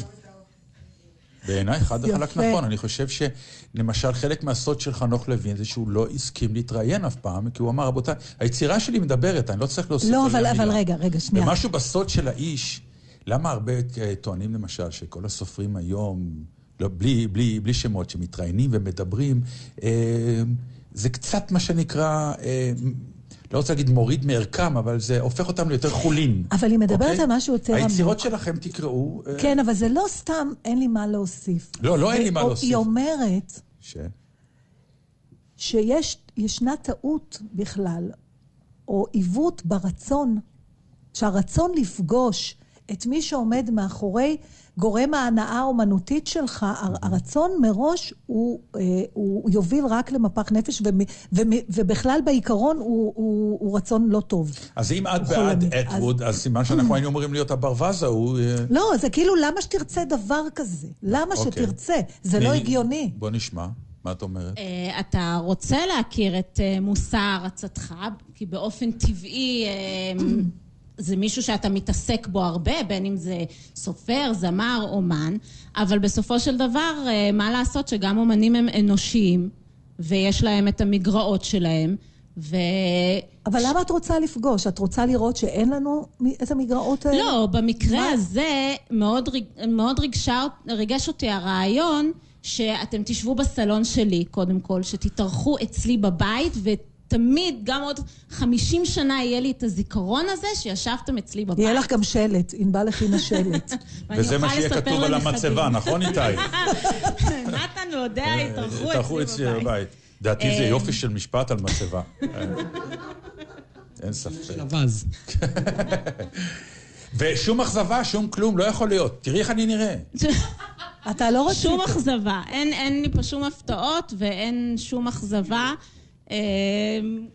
ה- האמת היא שכן, אני מודה שהייתי מאוד בלחץ מכל האירוע הזה. מה ואולי הלחיץ דווקא אותך? בגלל שזה כל כך זורם, שמשהו השתבש. כמו ש- מה? אני רוצה פרטים של אסונות. את, עוד לא... את. אתה יודע. מה? את כן, תשתמשי. למשל, אומרת? הי- הייתי טרודה לגבי איך נסתדר עם השולחנות, ו...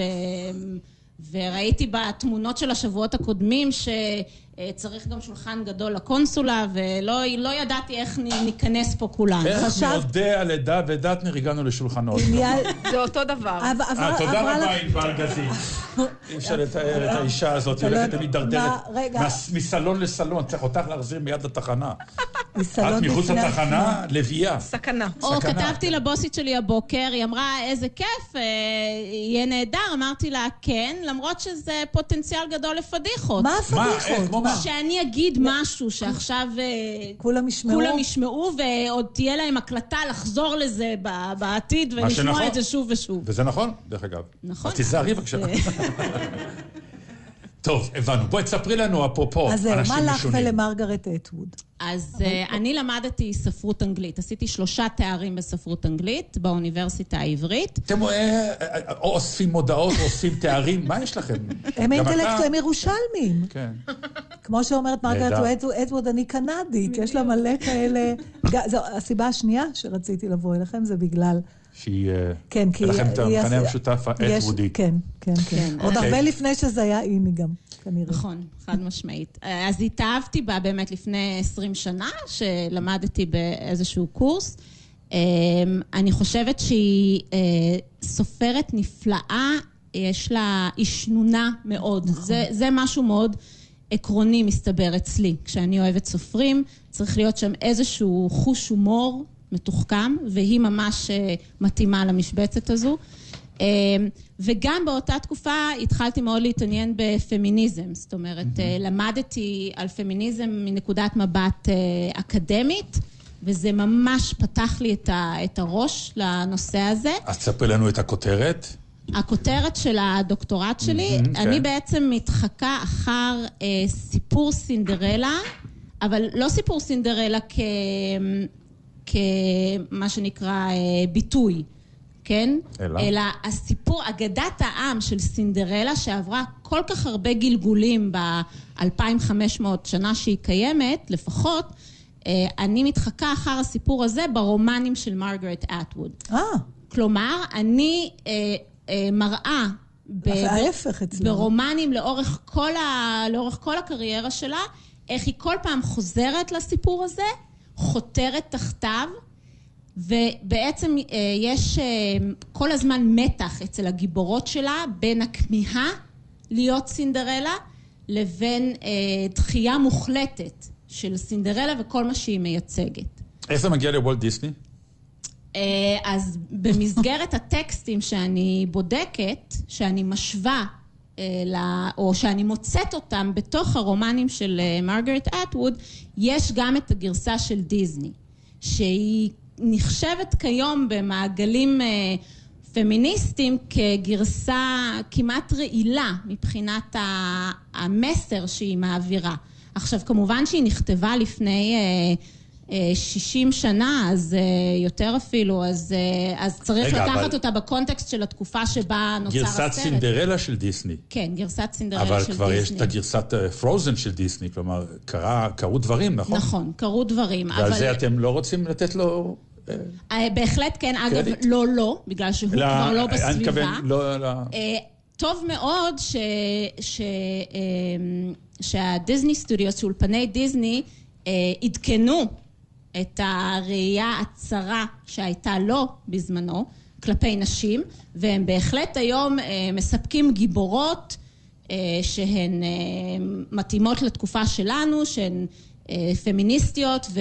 כן, אבל אולי, אולי, אולי זה עבד הפוך. אני, בעצם אני... שהחברה הכריחה את האנשים. אבל זה למראית עין.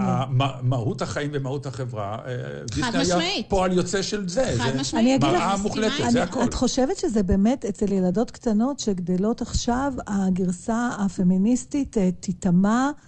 באותו עומק שנטמעה הגרסה השמרנית? אני יכולה להגיד לך שלשתי הבנות שלי לא נתתי, לא הראיתי את סינדרלה, את, את הסרט הקלאסי של דיסני. עד כדי כך. עד כדי כך. אה, אני מתקשה... לקחתי ממנה את חלום הסינדרלה נכון. במהותו, את יודעת. איך היא תדע למרוד אם את לא נותנת לה את המקור? נכון, את צודקת, אז אולי באמת שהן יהיו יותר גדולות ותהיה להן חשיבה יותר ביקורתית, אז uh, זה יהיה רלוונטי. זאת כמה הן עכשיו? בנות uh, תשע ושלוש עשרה וחצי. יהיה אפשר כבר, כן. אני, אני, במקרה שלהן בהחלט אפשר. אני רוצה לספר לך. אבל הראיתי להן מולן מגיל מאוד צעיר, ובאמת ראו פרוזן uh, uh, ומואנה עכשיו, שלטעמי כן. סרט נפלא. ואני מקווה שזה מה שייטמע. ואז כשהם יראו את סינדרלה, אה, את סינדרלה של דיסני... יראו את זה מפריזמה אחרת, כן. בדיוק, והם יוכלו לספ... להגיד, יהיה להם איזשהו מרחק ביקורתי כלפיו, ויוכלו להגיד, וואו, זה ממש ארכאי. מה שנקרא סינדרלה זה הפורנו של הילדים האלה. בדיוק, רציתי להגיד לילדה הנחמדה הזאת, איך קוראים לך? ירדן, אם את רוצה לפגוש אותי באיזה מחר בחושך שההורים לא בסביבה, אני אתן לך, תבואי ונראה סינדרלה ביחד, אבל אני מוכרחה לספר סיפור. רגע, רגע, לפני... תן לי כבר לספר סיפור. אתה רוצה לשאול את ירדן משהו? כן, ירדן. בבקשה. אף אחד לא שומע, אבל אצל החברות לא ראית סינדרלה? לא ראית? את יודעת על סינדרלה? את יודעת. אה, רונה, לכי רגע, לכי רגע, רונה. מפחידה את הילדה. שמעת על סינדרלה? כן. ואת לא רוצה לראות סינדרלה? לא יודעת. מה? תסתכלי עליי, לא על אימא. כש... כששמעתי על זה, אה, כאילו, שמעתי כל מיני סיפורים, ויש לי גם ספרים שזה לא בדיוק על זה, אבל זה כאילו מה קרה יותר מאוחר, או כל מיני דברים כאלה. ולא יודעת, אני... טוב, זה הולך להיות the forbidden fruit, הדבר הזה. ברור. שיהיה לך ברור. אני מוכרחה לספר לכם סיפור. כן, כשבתי אה, הצעירה הייתה אה, מאוד קטנה, היא אמרה לי פעם, אה, אה, אמא, אני רוצה אח קטן, תעשי לי אח קטן, תעשי לי אח. אז אמרתי לה, למה את רוצה אח? בחיבה כזאת, כי ציפיתי שהיא תגיד משהו מהדברים המתוקים שילדות אומרות, היא הייתה אז בכיתה א'. אז היא אמרה, כי אז אני אוריד לו את האור ואני אשים עליי ואני אהיה בן. אז בלעתי את הרוק, עברתי בראש, האם אני מכירה איזה פסיכולוג ילדים מומלץ, אבל אה, אה, הבת שלי, רוני המדהימה, אה, הייתה ילדה שמאוד אהבה לשחק עם בנים ולעשות דברים שבנים עושים. היא שיחקה כדורגל, והייתה ספורטאית, והיו לה חברים בנים עד גיל מסוים. אה, ואז שאלתי אותה, למה את רוצה להיות בן? אז היא אמרה לי, כי לבנים מותר לעשות הכל. אז אמרתי לה, מה זאת אומרת? אבל את, גם לך, גם בנות יכולות לעשות הכל, תראי אותך, את הדוגמה, את עושה את כל מה שאת רוצה, כל מה שאת משחקת כדורגל, כל מה שהבנים עושים, גם את עושה. ואז היא שתקה שנייה, והיא אמרה לי משפט, ואני באמת, אני לא הוספתי כלום, זה היה משפט שהיא אמרה, מדובר על ילדה שהייתה אז בת שש וחצי. אני לא יודעת אם אפילו היא הבינה מה היא אמרה, אבל היא אמרה לי, לבנות כאילו מותר לעשות הכל, לבנים באמת מותר לעשות הכל. זאת אומרת, היא עלתה על משהו נורא נורא עקרוני, שהיא ראתה כבר בכיתה א', בדיוק את הזכות הסערה הזה, אבל הוא שם. איך זה קשור לסינדרלה? זה קשור לזה, זה קשור, גם לא, רונה אני שואל, איך? בגלל שאת יכולה עד מחר להראות את מואנה ואת זה. בסופו של יום, מי שמנצחת, מי שמנצח זה המיתוס של סינדרלה. יכול להיות, אפילו שלנו כנשים בעיני עצמנו, חוץ מענבל גזית. שהיא... היא הנסיך, היא לא סינדרלה. כן. מה את חושבת על זה? אני מאוד מאוד מסכימה איתך. אני חושבת שאנחנו עדיין חיים בעולם, לצערי הרב, אפילו שעברו כל כך הרבה עשורים מאז שיצא הסרט, ואני מתייחסת לסרט בגלל, ש, בגלל שהוא ה, אה, הביטוי של העידן המודרני שלנו, אבל בוא רגע נ- אבל נעשה הסיפור, הזה, תיקון. הסיפור של הסרט הוא מ-1697, הוא נכתב כסיפור ב-1697, זאת אומרת שדוחפים לנו את זה לגרון כבר מאז זה לפחות. לא נכון, מכיוון שיש מלא עדכונים וסרטים חדשים של סינדרלה, זה הכאילו והבאמת. של דיסני, שכאילו מעדכנים את עצמם. זה כמו, קחי את אילוף הסוררת של שייקספיר, זה כן. אותו דבר שבסוף יש את נאום הכניעה, כן? של האישה. אה, והיום החברה לא יכולה לקבל את הנאום הזה כמו שהוא, אז באמת כל במאי וכל שחקנית מתמודדים באיך להביא את זה up to date, שזה בקריצה, שזה ב take-off, שזה אחרת. אני מניח שזה מה שקורה עכשיו עם, הזה- עם כל הסינדרלות החדשות, שמה שנקרא, כן, אבל הן לא הן הכוכבות בסופו של הן עניין. לא נוצרו בוואקום, ואלפי שנה של דיכוי לא ניתן לתקן נכון, הם ב-50 עדיין... שנה של עדכון. ו- המלאכותיות שלהם יותר מורגשת. סינדרלה היא האותנטית, וזה כבר ה take-off. הם עוד לא הדבר האמיתי. אתה מבין? זה מצחיק, הדיכוי בסינדרלה נעשה על ידי נשים. נכון, שזה גם כן, אגב, גם משהו-. מנגנון פטריארכלי, שנשים מדכאות נשים, זאת אומרת שנשים... הגבר סידר את זה, מה שנקרא. כן, כן, זה הפרד ומשול. זה לחלוטין ככה, ש- שהמנגנון הפטריארכלי לוקח לעצמו סוכ, סוכנות, שזה אגב, בכל מנגנון דיכוי יש לך את זה. סוכנות שהן מאותה קבוצה, והן דואגות לדכא את אה, אלה מהקבוצה שלהן. זה מה שיש בסיפורה של שפחה. גם כן, הדיכוי שם, הדיכוי התיאורטי הגדול נעשה בידי הגברים, שחשבו על, על איך לסדר את העניינים, אבל הדיכוי היומיומי נעשה אה, על ידי נשים כלפי אני נשים מוכרח אחרות. להודות שאני אה, מתענג על עצמי היום, וטופח על עצמי על הגב, כי אני פיתחתי תיאוריה ולא ידעתי שהתיאוריה הזאת היא אטוודית ו, וסינדרלית כזאת, כי אני תמיד טענתי שהגזע החזק, העליון, המפותח והראוי הוא הגזע הנשי, והגברים הם נחותים, חוץ מאולי אלמנט הכוח הפיזי, אבל כל ההיסטוריה היא מניפולציה של גברים כדי לגרום לנשים לא להיות וחזקות ולא להשתלט יותר. אני מודה שאני בבית מתנהל ככה, והחיים שלי, אני מודה, הרבה יותר קלים. כמובן שסמדר אשתי היא הרבה יותר חכמה, נבונה אה, ויודעת, ואני אה, הפנמתי. ועכשיו החיים שלי קלים יותר. פשוט מאוד, תעשו את זה כבר עכשיו, לפני שנעבור לשיר, תשמע עוד ציטוט של אתווד, ושוב, היא מדברת על סופרים, אבל אני חושבת שזה גם אולי מתקשר. היא באה מעולמה, אני מניח שזה קשור לעולמנו גם. היא אומרת ככה, מישהו שאל אותי פעם לגבי סינדרום המתחזה שיש להרבה סופרים. התחושה הזאת שיום אחד מישהו יחשוף אותם ואת העובדה שהם לא סופרים אמיתיים, שהם בלוף. אמרתי שזה מוזר לחשוב על עצמך כעל מתחזה במקצוע שבו חלק ממה שנדרש ממך זה להתחזות. כשאת כותבת רומנים, את מעמידה פנים שאת מישהו אחר, אז למה שיהיה לך תסביך מתחזה? זו העבודה שלך להיות מתחזה. זה מאוד מרתק, מכיוון שיש המון שחקנים, למשל, שאומרים ברגעי לחץ או מצוקה, אה, ועיתונאי תמיד שואל, ממה אתה פוחד? והתשובה היא... שיגלו את הבלוף. שלא... שיגלו ש... את הבלוף. שיגלו שזה לא... זה נכון גם אה, לגבי אקדמאים, אגב. באמת? זה לחלוטין גולש לתוך התחום הזה, ועוד איך. ממש. מה יש לך? יש לך קבלות. אה, ועדיין, ועדיין, כל כך הרבה פעמים אה, יש תחושה של הם יעלו עליי, שאני ממש לא יודעת על מה אני מדברת. ופוליטיקאים, מה? אי אפשר... זה הבלוף עצמו בעצם. דרך אגב, איתי, בשבילך, היא גם אומרת, הוא מדבר איתה, העיתונאי, אז היא אומרת... היא אומרת שהיא אף, היא תמיד ידעה שההצלחה היא רגעית. היא אמרה, תמיד ידעתי שהיא רגעית. היא דרך אגב מחלקת הצלחה בין הצלחה פנימית להצלחה חיצונית, שזה מעניין בפני עצמו, אולי נדבר על זה פעם. אז הוא אומר לה, מה, זו תובנה שבאה עם הגיל? אז היא אומרת, תמיד ידעתי זה, כי הסתכלתי על מה שקרה לאנשים אחר, אחרים. אתה מלך ליום אחד, ואולי בשנה הבאה יזרקו אותך. יש הרבה אי-ודאות בחיים. הדבר העיקרי, היא אומרת, הוא לא להאמין ליחסי הציבור של עצמך. עכשיו, זה, אתה יודע, זה גם סכנה שאורבת לנו, מה שטוב בחברות שלי ושל נתן, שאנחנו מזכירים כל הזמן אחד לשנייה כמה שאנחנו לא שווים בעצם. כל הזמן... בעיקר היא מזכירה לי. לא, גם אתה מזכיר לי, שאנחנו כלום, שכל מה שכותבים עלינו לא להאמין ולא כי...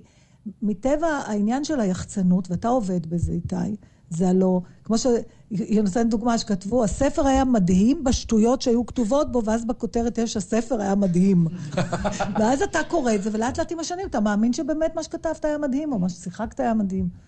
אז uh, אתה, אתה שלם עם המקצוע הזה שבחרת לך? לא. אוקיי. אמ, לא, זו באמת שאלה שהיא יפה, כמה אתה מוכר את נשמתך לפעמים. אני מקפיד, משתדל בכל אופן לעבוד רק עם דברים שאני מאמין בהם, כי לרוב זה גם לא עובד. אם אתה, אם יש מוצר, זה יכול להיות הצגה, זה יכול להיות ספר, זה יכול להיות ארגון. אם הוא לא באמת טוב, הוא לא באמת נכון, או לא איכותי מספיק, זה גם לא יעבוד אחר כך, הסיכוי שיעבוד אחר כך תקשורתית, שנצליח לשווק אותו ולמכור אותו טוב, אצלי בכל אופן הוא, הוא לא מאוד גדול. אבל. כל הפייק ניוז מבוסס על זה, לא? אם משהו עטוף כמו שצריך, ואומרים אותו מספיק פעמים, למה שהוא לא יעבוד? בעיניי עובד יותר בעיקר ברשתות החברתיות ופחות ב, ב, בתקשורת המסורתית, so called. זו התחושה, התחושה שלי. אם יש מוצר שאני לא חושב שהוא מספיק טוב, אני מעדיף שלא לקחת אותו, לא מתוך מניעים אה, מוס, מוסריים דווקא, אלא כי אני יודע שהסיכוי לאכזב את הלקוח, שאני לא אצליח להביא לחשיפה מספיק גדולה, לא תהיה... היא גבוהה. בתקשורת המסורתית לא כבר אה, הולכת ונעלמת, או מתה אפילו, בעצם? לא מתה, אבל אה, על ערש... לא נראה טוב. לא נראה טוב, בצבא לא עילת עצמאית. אה, חברים, אם אתם רוצים עוד עשר שנים, בואו לא נספיד את כן. התקשורת המסורתית, כן? אנחנו כרגע נמצאים בסוג של לוויה, אני מוכרח להודות. אבל לא, בתור אחד שמתעסק במדיה הזאת ככלי שיווק, אתה לוקח בחשבון אה, שינוי אה, מיקומים? כן, כתיבת, הספדים. לא, זה להחליף מקצוע, אבל לפחות מבחינת המדיות. זה עולה, זה שאלות שבאמת אה, צחוק צחוק עולות כל יום, אם נכון להמשיך בתקשורת מסורתית או לעבור לתחום של הניו מדיה. אמ, אני עדיין אוהב את הריח שלה, כל בוקר שאני מקבל את העיתונים, אני עדיין אוהב את הריח של העיתונים. אני לא, אני לא יכול לחיות בלי זה, אני עדיין פותח כל בוקר... נתן מכור לעילעול. אני פותח כל בוקר, אני חייב שהעיתונים יהיו על סף דלתי, כי הבוקר שלי בנוי באמת מנייר, קפה, תמונות, דפוס. להרגיש ביד ולדפדף. אני לא יכול לשבת מול אה, מסך של אה, סלולרי ולהתחיל להזיז עם האגודל את הידיעות. אני חייב... זה כמו תקליט קצת. אתם זוכרים את עידן התקליט, שהיה משהו באלבום שהנחת אותו פיזית על פטיפון, ועשית פעולה פיזית כדי שייצא צליל, והצליל כאילו יצא מתוך בקלית שחורה. והיה לזה איזה חן, כלומר, היה, האלבום, גם העטיפה שלו הייתה ענקית, היה לה קונספציה, היה, היה ציור, היה טקסט. וכל ההאזנה כולה הייתה מעשה אומנות אחת גדול, כל דבר דיבר עם השני, והיה איזה סוג של עונג. דווקא לא היה לי משבר במעבר הזה. לי היה משבר גדול. שעון מעורר לא מעיר אותי, אלא אני מתעורר רק מהדפיקה של, השליח של העיתונים שזורק בכוח את, כל החבילה על הדלת ומנפץ אותה כל פעם. זה הדבר היחידי שמעיר אותי. טוב. מה? מוזיקה. יאללה.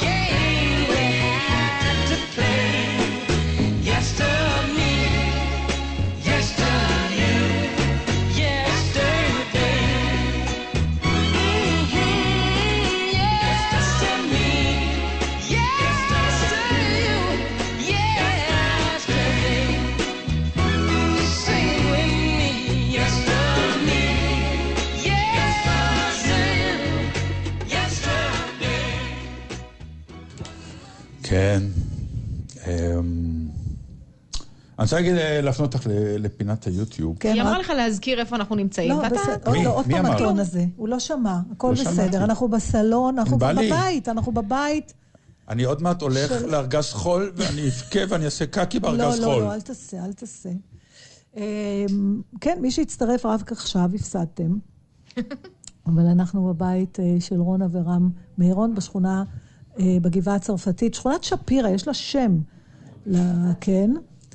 גבעת שפירא, נכון, שכונת שפירא זה אצלנו, ואנחנו בסלון של רונה ורם, אבל בעצם זה רק כי הם זכו בהתקוטטות על מי יארח אותנו עם איתי ו... למה אני לא זוכרת אף פעם את השם? וסילבינה. אז הם גם נמצאים פה, ואנחנו מגלים שהשכונה מוזרה מאוד, סוג של שמורה, כמו היפנים שמצאו אותם ביערות שלא ידעו שנגמרה מלחמת העולם השנייה, הם קצת גם ככה חיים פה. אני יכול ללכת לפינת היוטיוב? אתה יכול ללכת לפינת היוטיוב. יובל אברמוביץ'. לא, ככה תהיה לי בריא אם לא רציתי להביא היום אייטם עליו. אז הנה הבאנו אותו ביחד. נקנס על ידי בית משפט ב-7,000 שקל, לא פחות ולא יותר, בגלל אישה שטבעה אותו, מכיוון שבזמן הרצאה שלו, אחרי חצי שעה של הרצאה, שהיא לא מפסיקה, אה, לעיין בסלולרי שלו. לסמס, ישבה לא, לא. היא- הסתבר בסוף שהיא לא סיממה. אלא ארגנה לעצמה את האלבום תמונות. בקיצור, הביעה חוסר הקשבה וחוסר רצון להקשיב לו אפילו, בזה שהיא הייתה עסוקה למעלה מחצי שעה. כלומר, זה לא היה איזו הודעה דחופה או משהו שאתה אומר, אוקיי, אפשר להקל ראש בזה. אה, והתופעה הזאת, והוא פשוט הסתכל עליה, ובאיזשהו שלב, אחרי חצי שעה, כלו כל הקיצים מבחינתו, והוא אמר לה, גברתי, את- תעשי לי טובה, אבל את, זה, זה מפריע לי, כנראה שאת לא מעוניינת בי. תלכי. ופשוט, אז תעשי לי טובה ותלכי. והיא פתאום התנהגה כאילו היא נורא נפגעה, כי הוא הלבין פניה ברבים, תבעה אותו, ובית משפט, משום מה... היא אה, תבעה אותו, אבל לא, ב-200 אלף שקלים. היא, כן, היא הלכה על בסדר. 200 אלף, בית משפט, אה, 7,000, לא, זה הרבה כסף. זה הרבה כסף. העניין הוא לא הכסף, העניין הוא שבית המשפט קיבל את טענתה. קיבל את טענתה באופן עקרוני, כנראה בעיקר, אני חושב, כי השופט אמר לו, יש דרך להגיד את זה. כנראה שהוא נפל, לצערנו הרב, בבית המשפט, בנימוס שצריך להגיד. ואני מוכרח לומר לכבוד השופט, שאני מניח שאם אני אה, אכנס לבית משפט, ואפילו כעורך דין, או, או, או אפילו כנאשם, שאומר כבר, די, מה אכפת לי, אני בכל מקרה הולך לתקוע לי. גזר דין מוות. אז אני אסמס לי בינתיים, אתה היית נטרף, אדוני השופט. אתם מוכרחים להבין אחת ולתמיד את העניין הזה. אה, הרצאה או כרטיס להצגה, או כל דבר שאומן עומד מול קהל, יש סוג של הסכם, זה לא one way ticket, זה לא אה, אה, כרטיס לכיוון אחד. ההסכם הוא, אתם נכנסים לתוך אולם מתוך ידיעה שאיבדתם רצון להקשיב או לראות או לנסות להזדהות עם מה שהולך לקרות מולכם על הבמה. זה לא אתם עושים טובה, אף אחד לא מכריח אתכם, אתם הגעתם כי זה בסוג ההסכם. ההסכם הזה מחייב אותי לעלות על הבמה ולתת לכם את הבסט שאני יכול, את המיטב שאני יכול, כדי לגרום לכם איזושהי חוויה. במסגרת ההסכם הזה, עכשיו, ההסכם הזה נועד גם כי זו הדרך היחידה לעשות את זה, אין דרך אחרת. אני אאתגר אותך בשאלה. כן. התיאטרון היווני, אנשים היו באים, ולפעמים המחזות היו כאורך העלילה, כך היה אורך ההצגה. זאת אומרת, עלילה שאחדו את הזמן מתרחשת 12 שעות, ישבו 12 שעות, אכלו, שתו, קמו לעשות צרכים, דיברו אחד עם השני, צחקו. זה היה חלק מהעניין. מתישהו התקבע איזה מין גינוני נימוס, שאומרים, "אנא, אתם תכבדו אותנו ואל תעשו שום דבר. יכול להיות שהיא הביעה לא, לא, אני לא, לא לא, לא. מגנה, אני לא מגנה, כי אני מתפוצצת מזה פעם אותו דבר. קונצרטים היו רק אצל המלכים, והיו אה, מה אוקיי. שנקרא קוורטטים בסלונים, ופעם המוזיקה הקלאסית הייתה בכלל רק מוזיקת ריקודים. באיזשהו שלב הבינו שהמוזיקה הזאת, או ההצגות האלה, אה, קהל באיזשהו שלב כנראה אמור לקבל יותר ממה שהוא קיבל בשוק. לא משנה. הביאו היום, זה לא היום, זה כבר לפ- לפחות 200 או 300 שנה, שהסוג הזה של התיאטרון קיים, כלומר שיושב קהל ו... אה, הייתי בהופעה של אמי שומר, אני עכשיו נזכרת, אני חושבת שגם לואי סי-קיי עשה את זה.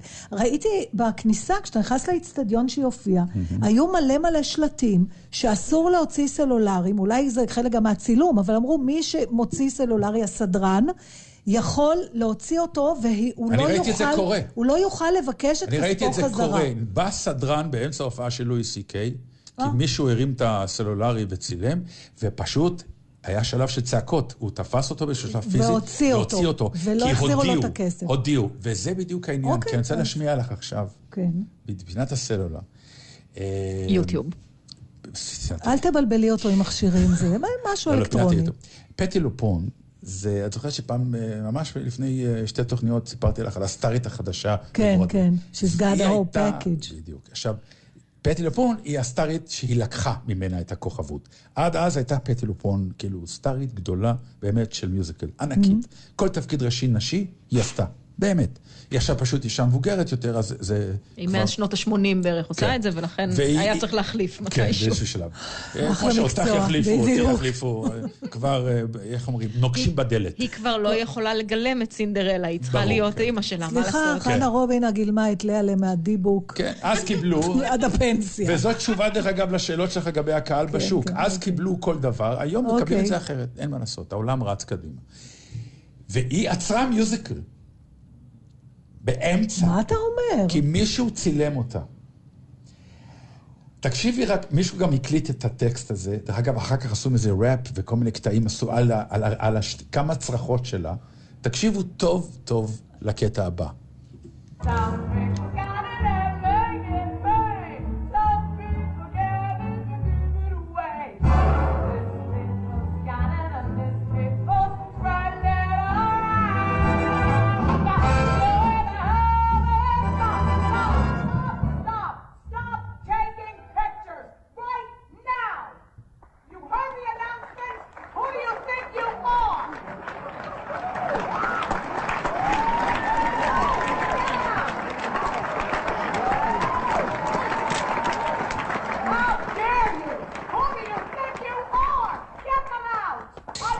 נמשך ונמשך. הקהל מוחא כפיים, כי באיזשהו שלב היא יצרה את לא הכל. כל הקהל מוחה.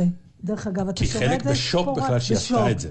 יש, ממש שומעים מוזיקה, מוזיקה, מוזיקה טוב. זה המאזינים שלנו הנאמבר הכי חשוב, כן, זה מתוך אה, זה. ג'יפסי, מתוך ג'יפסי. שהיא שיחקה בסביבות 2009 לדעתי זה היה, במחזמר ג'יפסי, קיבלה את התפקיד הראשי של האימא של ג'יפסי, זה הנאמבר, רוזס טרן, ומצלמים אותה. אתה קפצת והיא- פעם על והיא מישהו גם. צועקת. אני כן, אני קפצתי, זה- זה- זה זה סיפור... אה, שוגע, יכלו לתבע אותך גם. כן, וחשבתי שיתבעו אותי. כלומר, אני עשיתי איזושהי הופעה, ועשיתי את זה לתלמידים, ותלמידים זה בכלל, אתם יודעים, זה סוג של אה, תיאוריות שלמות, להביא אותם לכן הופעה, לערבב אותם עם, אה, עם, עם קהל רגיל או לא, סיפור שלם. אני אגיד לך אבל מה ההבדל בין מה ש... רק אני אסיים את הסיפור, כן. שבאיזשהו שלב מישהו מאוד מאוד הפריע לי, ואלף פעם אמרתי לו, כי זה היה סטנדאפ, הייתי כזה אחד ש... אמרתי לו, היי, תעזוב, תעזוב, אתה מפריע, אתה מפריע, והוא לא עזב. ואז באיזשהו שלב מצאתי את עצמי כנראה אלוף עולם, כי קפצתי מהבמה עד שורה חמש, שם הוא היה, מעל הראשים של כולם, והגעתי עד אליו, תפסתי אותו בצוואר, ואמרתי לו, אתה חושב שאני לא, שאני לא אוכל להגיע אליך כי אני על הבמה?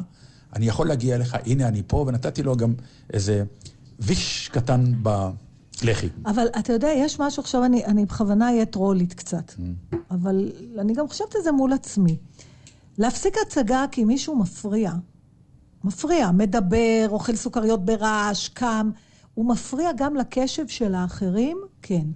אבל מה שהפריע לך וליובל, זה קטע של אגו שלכם. לא אגו, לא אז אגו, זה למה, מה שאני אז מנסה להסביר. למה זה הפריע לך? אז זה הפריע לא מכיוון יודעת, ש... ליובל אני לא מדברת איתו. לא, לא, אני, אני אגיד למה לך, זה הפריע לך? זה נורא פשוט, מכיוון שיש איזה סוג של הסכם שגם אני עומד בו. השתעממה ממך. לא, לא זה העניין. לא זה העניין. השתעממת, קומי ולכי. אבל את לא יכולה להוציא אותי מריכוז, כי אני נמצא בסוג, לא, בסוג של... רגע, תני לומר. נו. אני נמצא בסוג של הסכם, שאתם, חובתכם, באופן עקרוני בהסכם הזה, זה לנסות לחוות את החוויה כצופה וכשומע. ואני, בחובתי לנסות לתת לכם את המיטב שאני יכול. כנראה לא הצלחת. לא, זה לא עובד ככה. יש עוד אנשים פה. אתה- אבל זה לא בדיוק העניין, יחיד. זה להם לא הפריע, רק לך.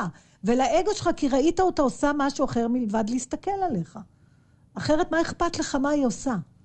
זה מפריע לי בריכוז. למה זה מפריע לך בריכוז? למה זה מפריע לי כן, בריכוז? תתעלה, תעבוד על עצמך, שלא יפריע לך בריכוז. אז באותה מידה אני יכול להגיד לו, תתעלה, אם זה משעמם אותך, אל תעשה את הדברים האלה. זו אותה שיחה כל הזמן. יש הסכם שצריך לממש אותו, צריך לקיים אותו, כמו שיעולים בקונצרט. כמובן שתמיד אתה יכול להגיד, שמע, שיעולים אני... מפריעים ל- לכולם, לא רק ל... ל... הם, יש להם סאונד. סליחה שבן אתה לא אדם- אמור לראות את הקהל. אבל למה אתה רואה מכיוון שברגע שהוא מדליק את המכשיר, נדלק אור. בהרצאה, כן, נדלק כן. אור, האור על פניו. ישנו. נתן, גם לי זה מפריע. יפה. אני מנסה רק להבין, אולי ההתמודדות צריכה להיות גם שלנו מול הדבר הזה. למרות שאני מסכימה איתך לגמרי, ואין, אבל אני פועלת מתוך הפריזמה שלי, שזאת שמתבאסת, שאני עומדת על הבמה ואני רואה אורות, אני רואה... אתה יודע כמה פעמים אני מתאפקת לא להגיד, אבל אני מתאפקת, כי אני עוד לא לגמרי סגורה על זה, ש, שיש לי את הזכות המלאה להעיר על זה. לה אין את הזכות להגיד לך, בכל שפת גוף שהיא, אתה משעמם אותי. יש לך זכות דבר אחד לעשות, זה לקום וללכת. וללכת. אבל להישאר באולם ולהקרין כלפיי, נכון, זה כמו אתה לקלל. משעמם אותי, אני לא מעוניינת בך, אבל אני תקועה פה, מה אני אעשה? אז אני אשאר. זה לא, זה לא עניין. רוצה זהו. באמת להגיד דברים. הסלון רוצה לדבר. אני טל ליטמן מהסלון. אני רוצה להגיד שאחת המחמאות הגדולות ביותר שקיבלתי פעם, אני עם ה- עם האוסף של מודעות האבל, עוד פעם אנחנו חוזרים לכאן. יוצא לי מדי פעם להופיע ולהציג את זה בכל מיני אה, בר מצוות, חתונות. ו- שמחות, כל מיני. שמחות למיניהן. אה, ופעם אה, הוא הרציתי... הכוס ששוברים בחתונה. כן. כן, הרציתי ב- באיזה מקום, ובסוף ההרצאה ניגשה אליי מישהי ואמרה לי, היה כל כך מעניין, פעם אחת אפילו לא סימסתי. אה, זאת מחמאה מודרנית. כבר, כן. אז אה, להשמיע את בל? מה אתה אומר? אז תסביר למה. את? בל. או שזה... בס- אה, בטח, זה החתורית האחרונה. טוב, היה, היה, היה איזה שיר מתוך מחזמר צרפתי בכלל, שעליתי עליו בזמנו, והוא נהדר והוא מדהים, כי גם בשמיעה ראשונה, אה, וידידתנו הג'ינג'ית לא אוהבת מחזות זמר, ניסיתי להתחנף אליה ולהראות לה שיש שירים שהיא תאהב למרות שזה מחזמר. אני אוהבת אחד, יש אחד שאני אוהבת. והשיר הזה, אה, לדעתי אף אחד לא משמיע אותו חוץ מאיתנו, ולכן הפכתי אותו... כי זה מחזמר צרפתי. יפה, זה לכן אני אומר. נוטרדם, אבל הצרפתי, לא דיסני או משהו נכון, שכולם ראו. בדיוק, אלא מהמקור, מה שנקרא נוטרדם הצרפתי-צרפתי. וניסיתי להכתיר אותו כ- כ- כשיר שלנו, שמדי פעם נשמיע אותו. זה הצליח איזה לא, חודש. כן, וזהו, וירדנו מזה. אז היום אנחנו לזכרו של... אנחנו לא יודעים לתחזק את הזוגיות. לזכרה של ההכרזה הזאת, אנחנו נשמיע היום שוב את הטריו הזה של אה, בל.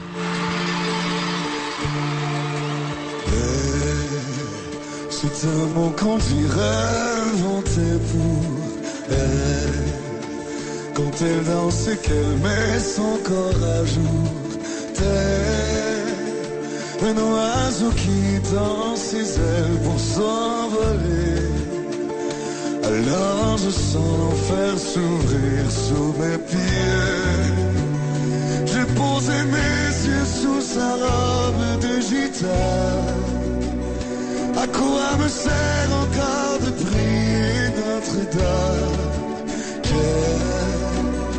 Est celui qui lui jettera la première pierre. Celui-là ne mérite pas d'être sur terre.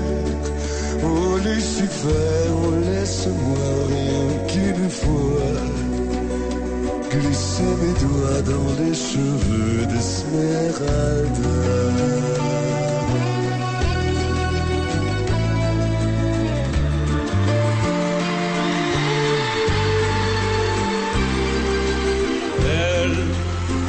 est-ce le diable qui s'est incarné en elle pour détourner mes yeux du Dieu?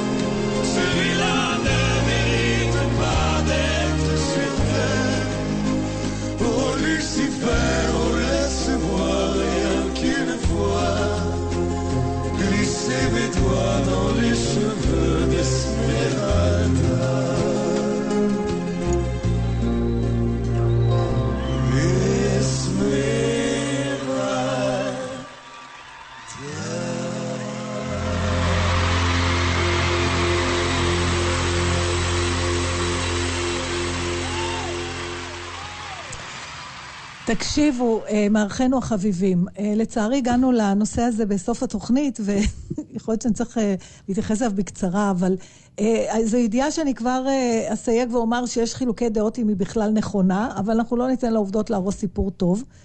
אה, והסיפור על אישה מספרד שהעמידה פנים שהיא עיוורת במשך 28 שנים, אתה ראית את זה, נתן? לא, אבל. אוקיי. זה כבר מוצא חן בעיניי. 28 שנים, העמידה פנים שהיא עיוורת, כל המשפחה הייתה מגויה. עכשיו, מתי הם התחילו לחשוד? התחילו לפקפק, בה בשלב מסוים, כשהם שמו לב שהיא מתאפרת בלי בעיה, ומדי פעם גם צופה בטלוויזיה בסתר.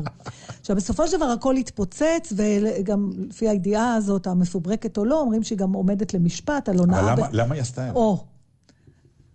כששאלו אותה, למה עשית את זה, היא ענתה שהיא פשוט שנאה להגיד שלום למכרים ברחוב.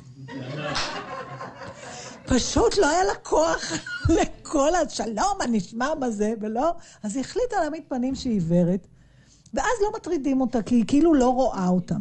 עכשיו, סיבה מטורפת. כן, היא כנראה, אתה יודע, להסתבך אה, שלושה עשורים עם התרמית הזאת, לא חשוב, היא...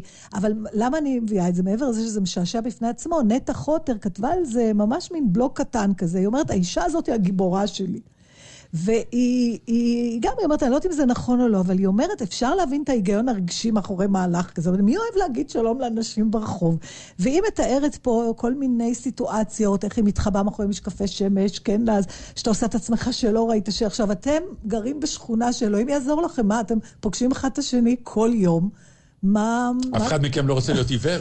כן. לפעמים כשאני הולכת למכולת, אני מחשבת עוד רבע שעה על זמן הקנייה, כי אני יודעת שאני אה, אעמוד שם ואדבר עם אנשים, אה, ואני ממש צריכה לקחת בחשבון את האקסטרה זמן הזה.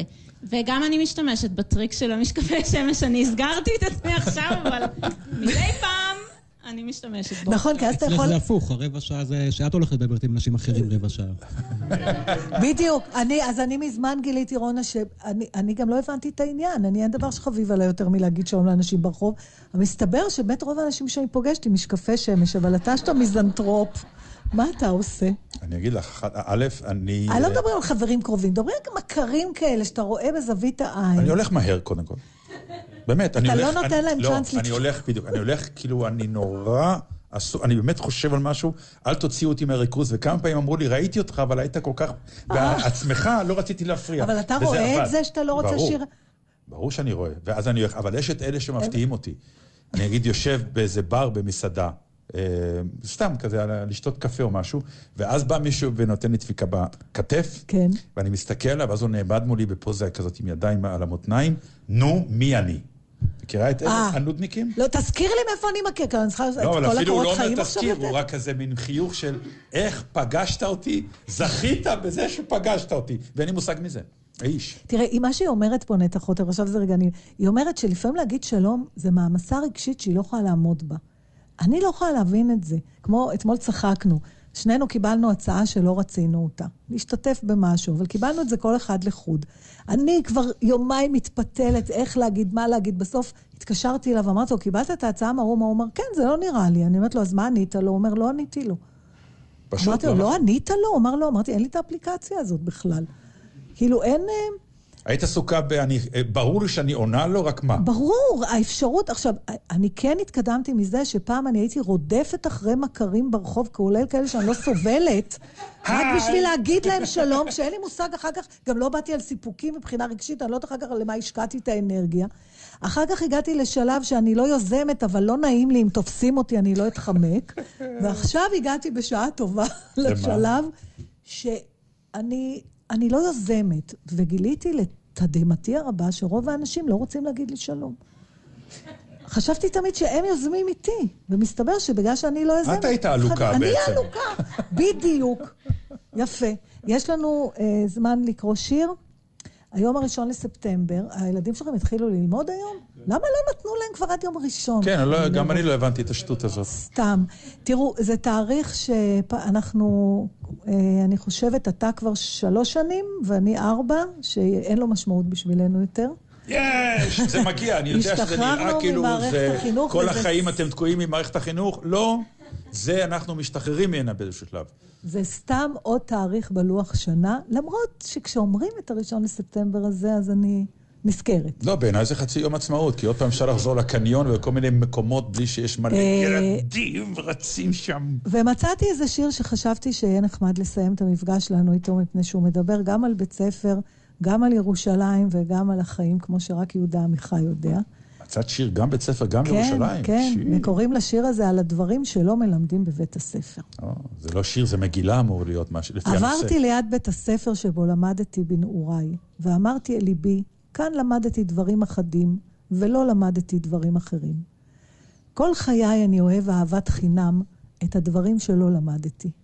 אני מלא דעת, אני מומחה בוטניקה של עץ הדעת טוב ורע, אני יודע על פריחתו ועל צורת עליו ופעולת שורשיו, על מזיקיו ועל טפיליו.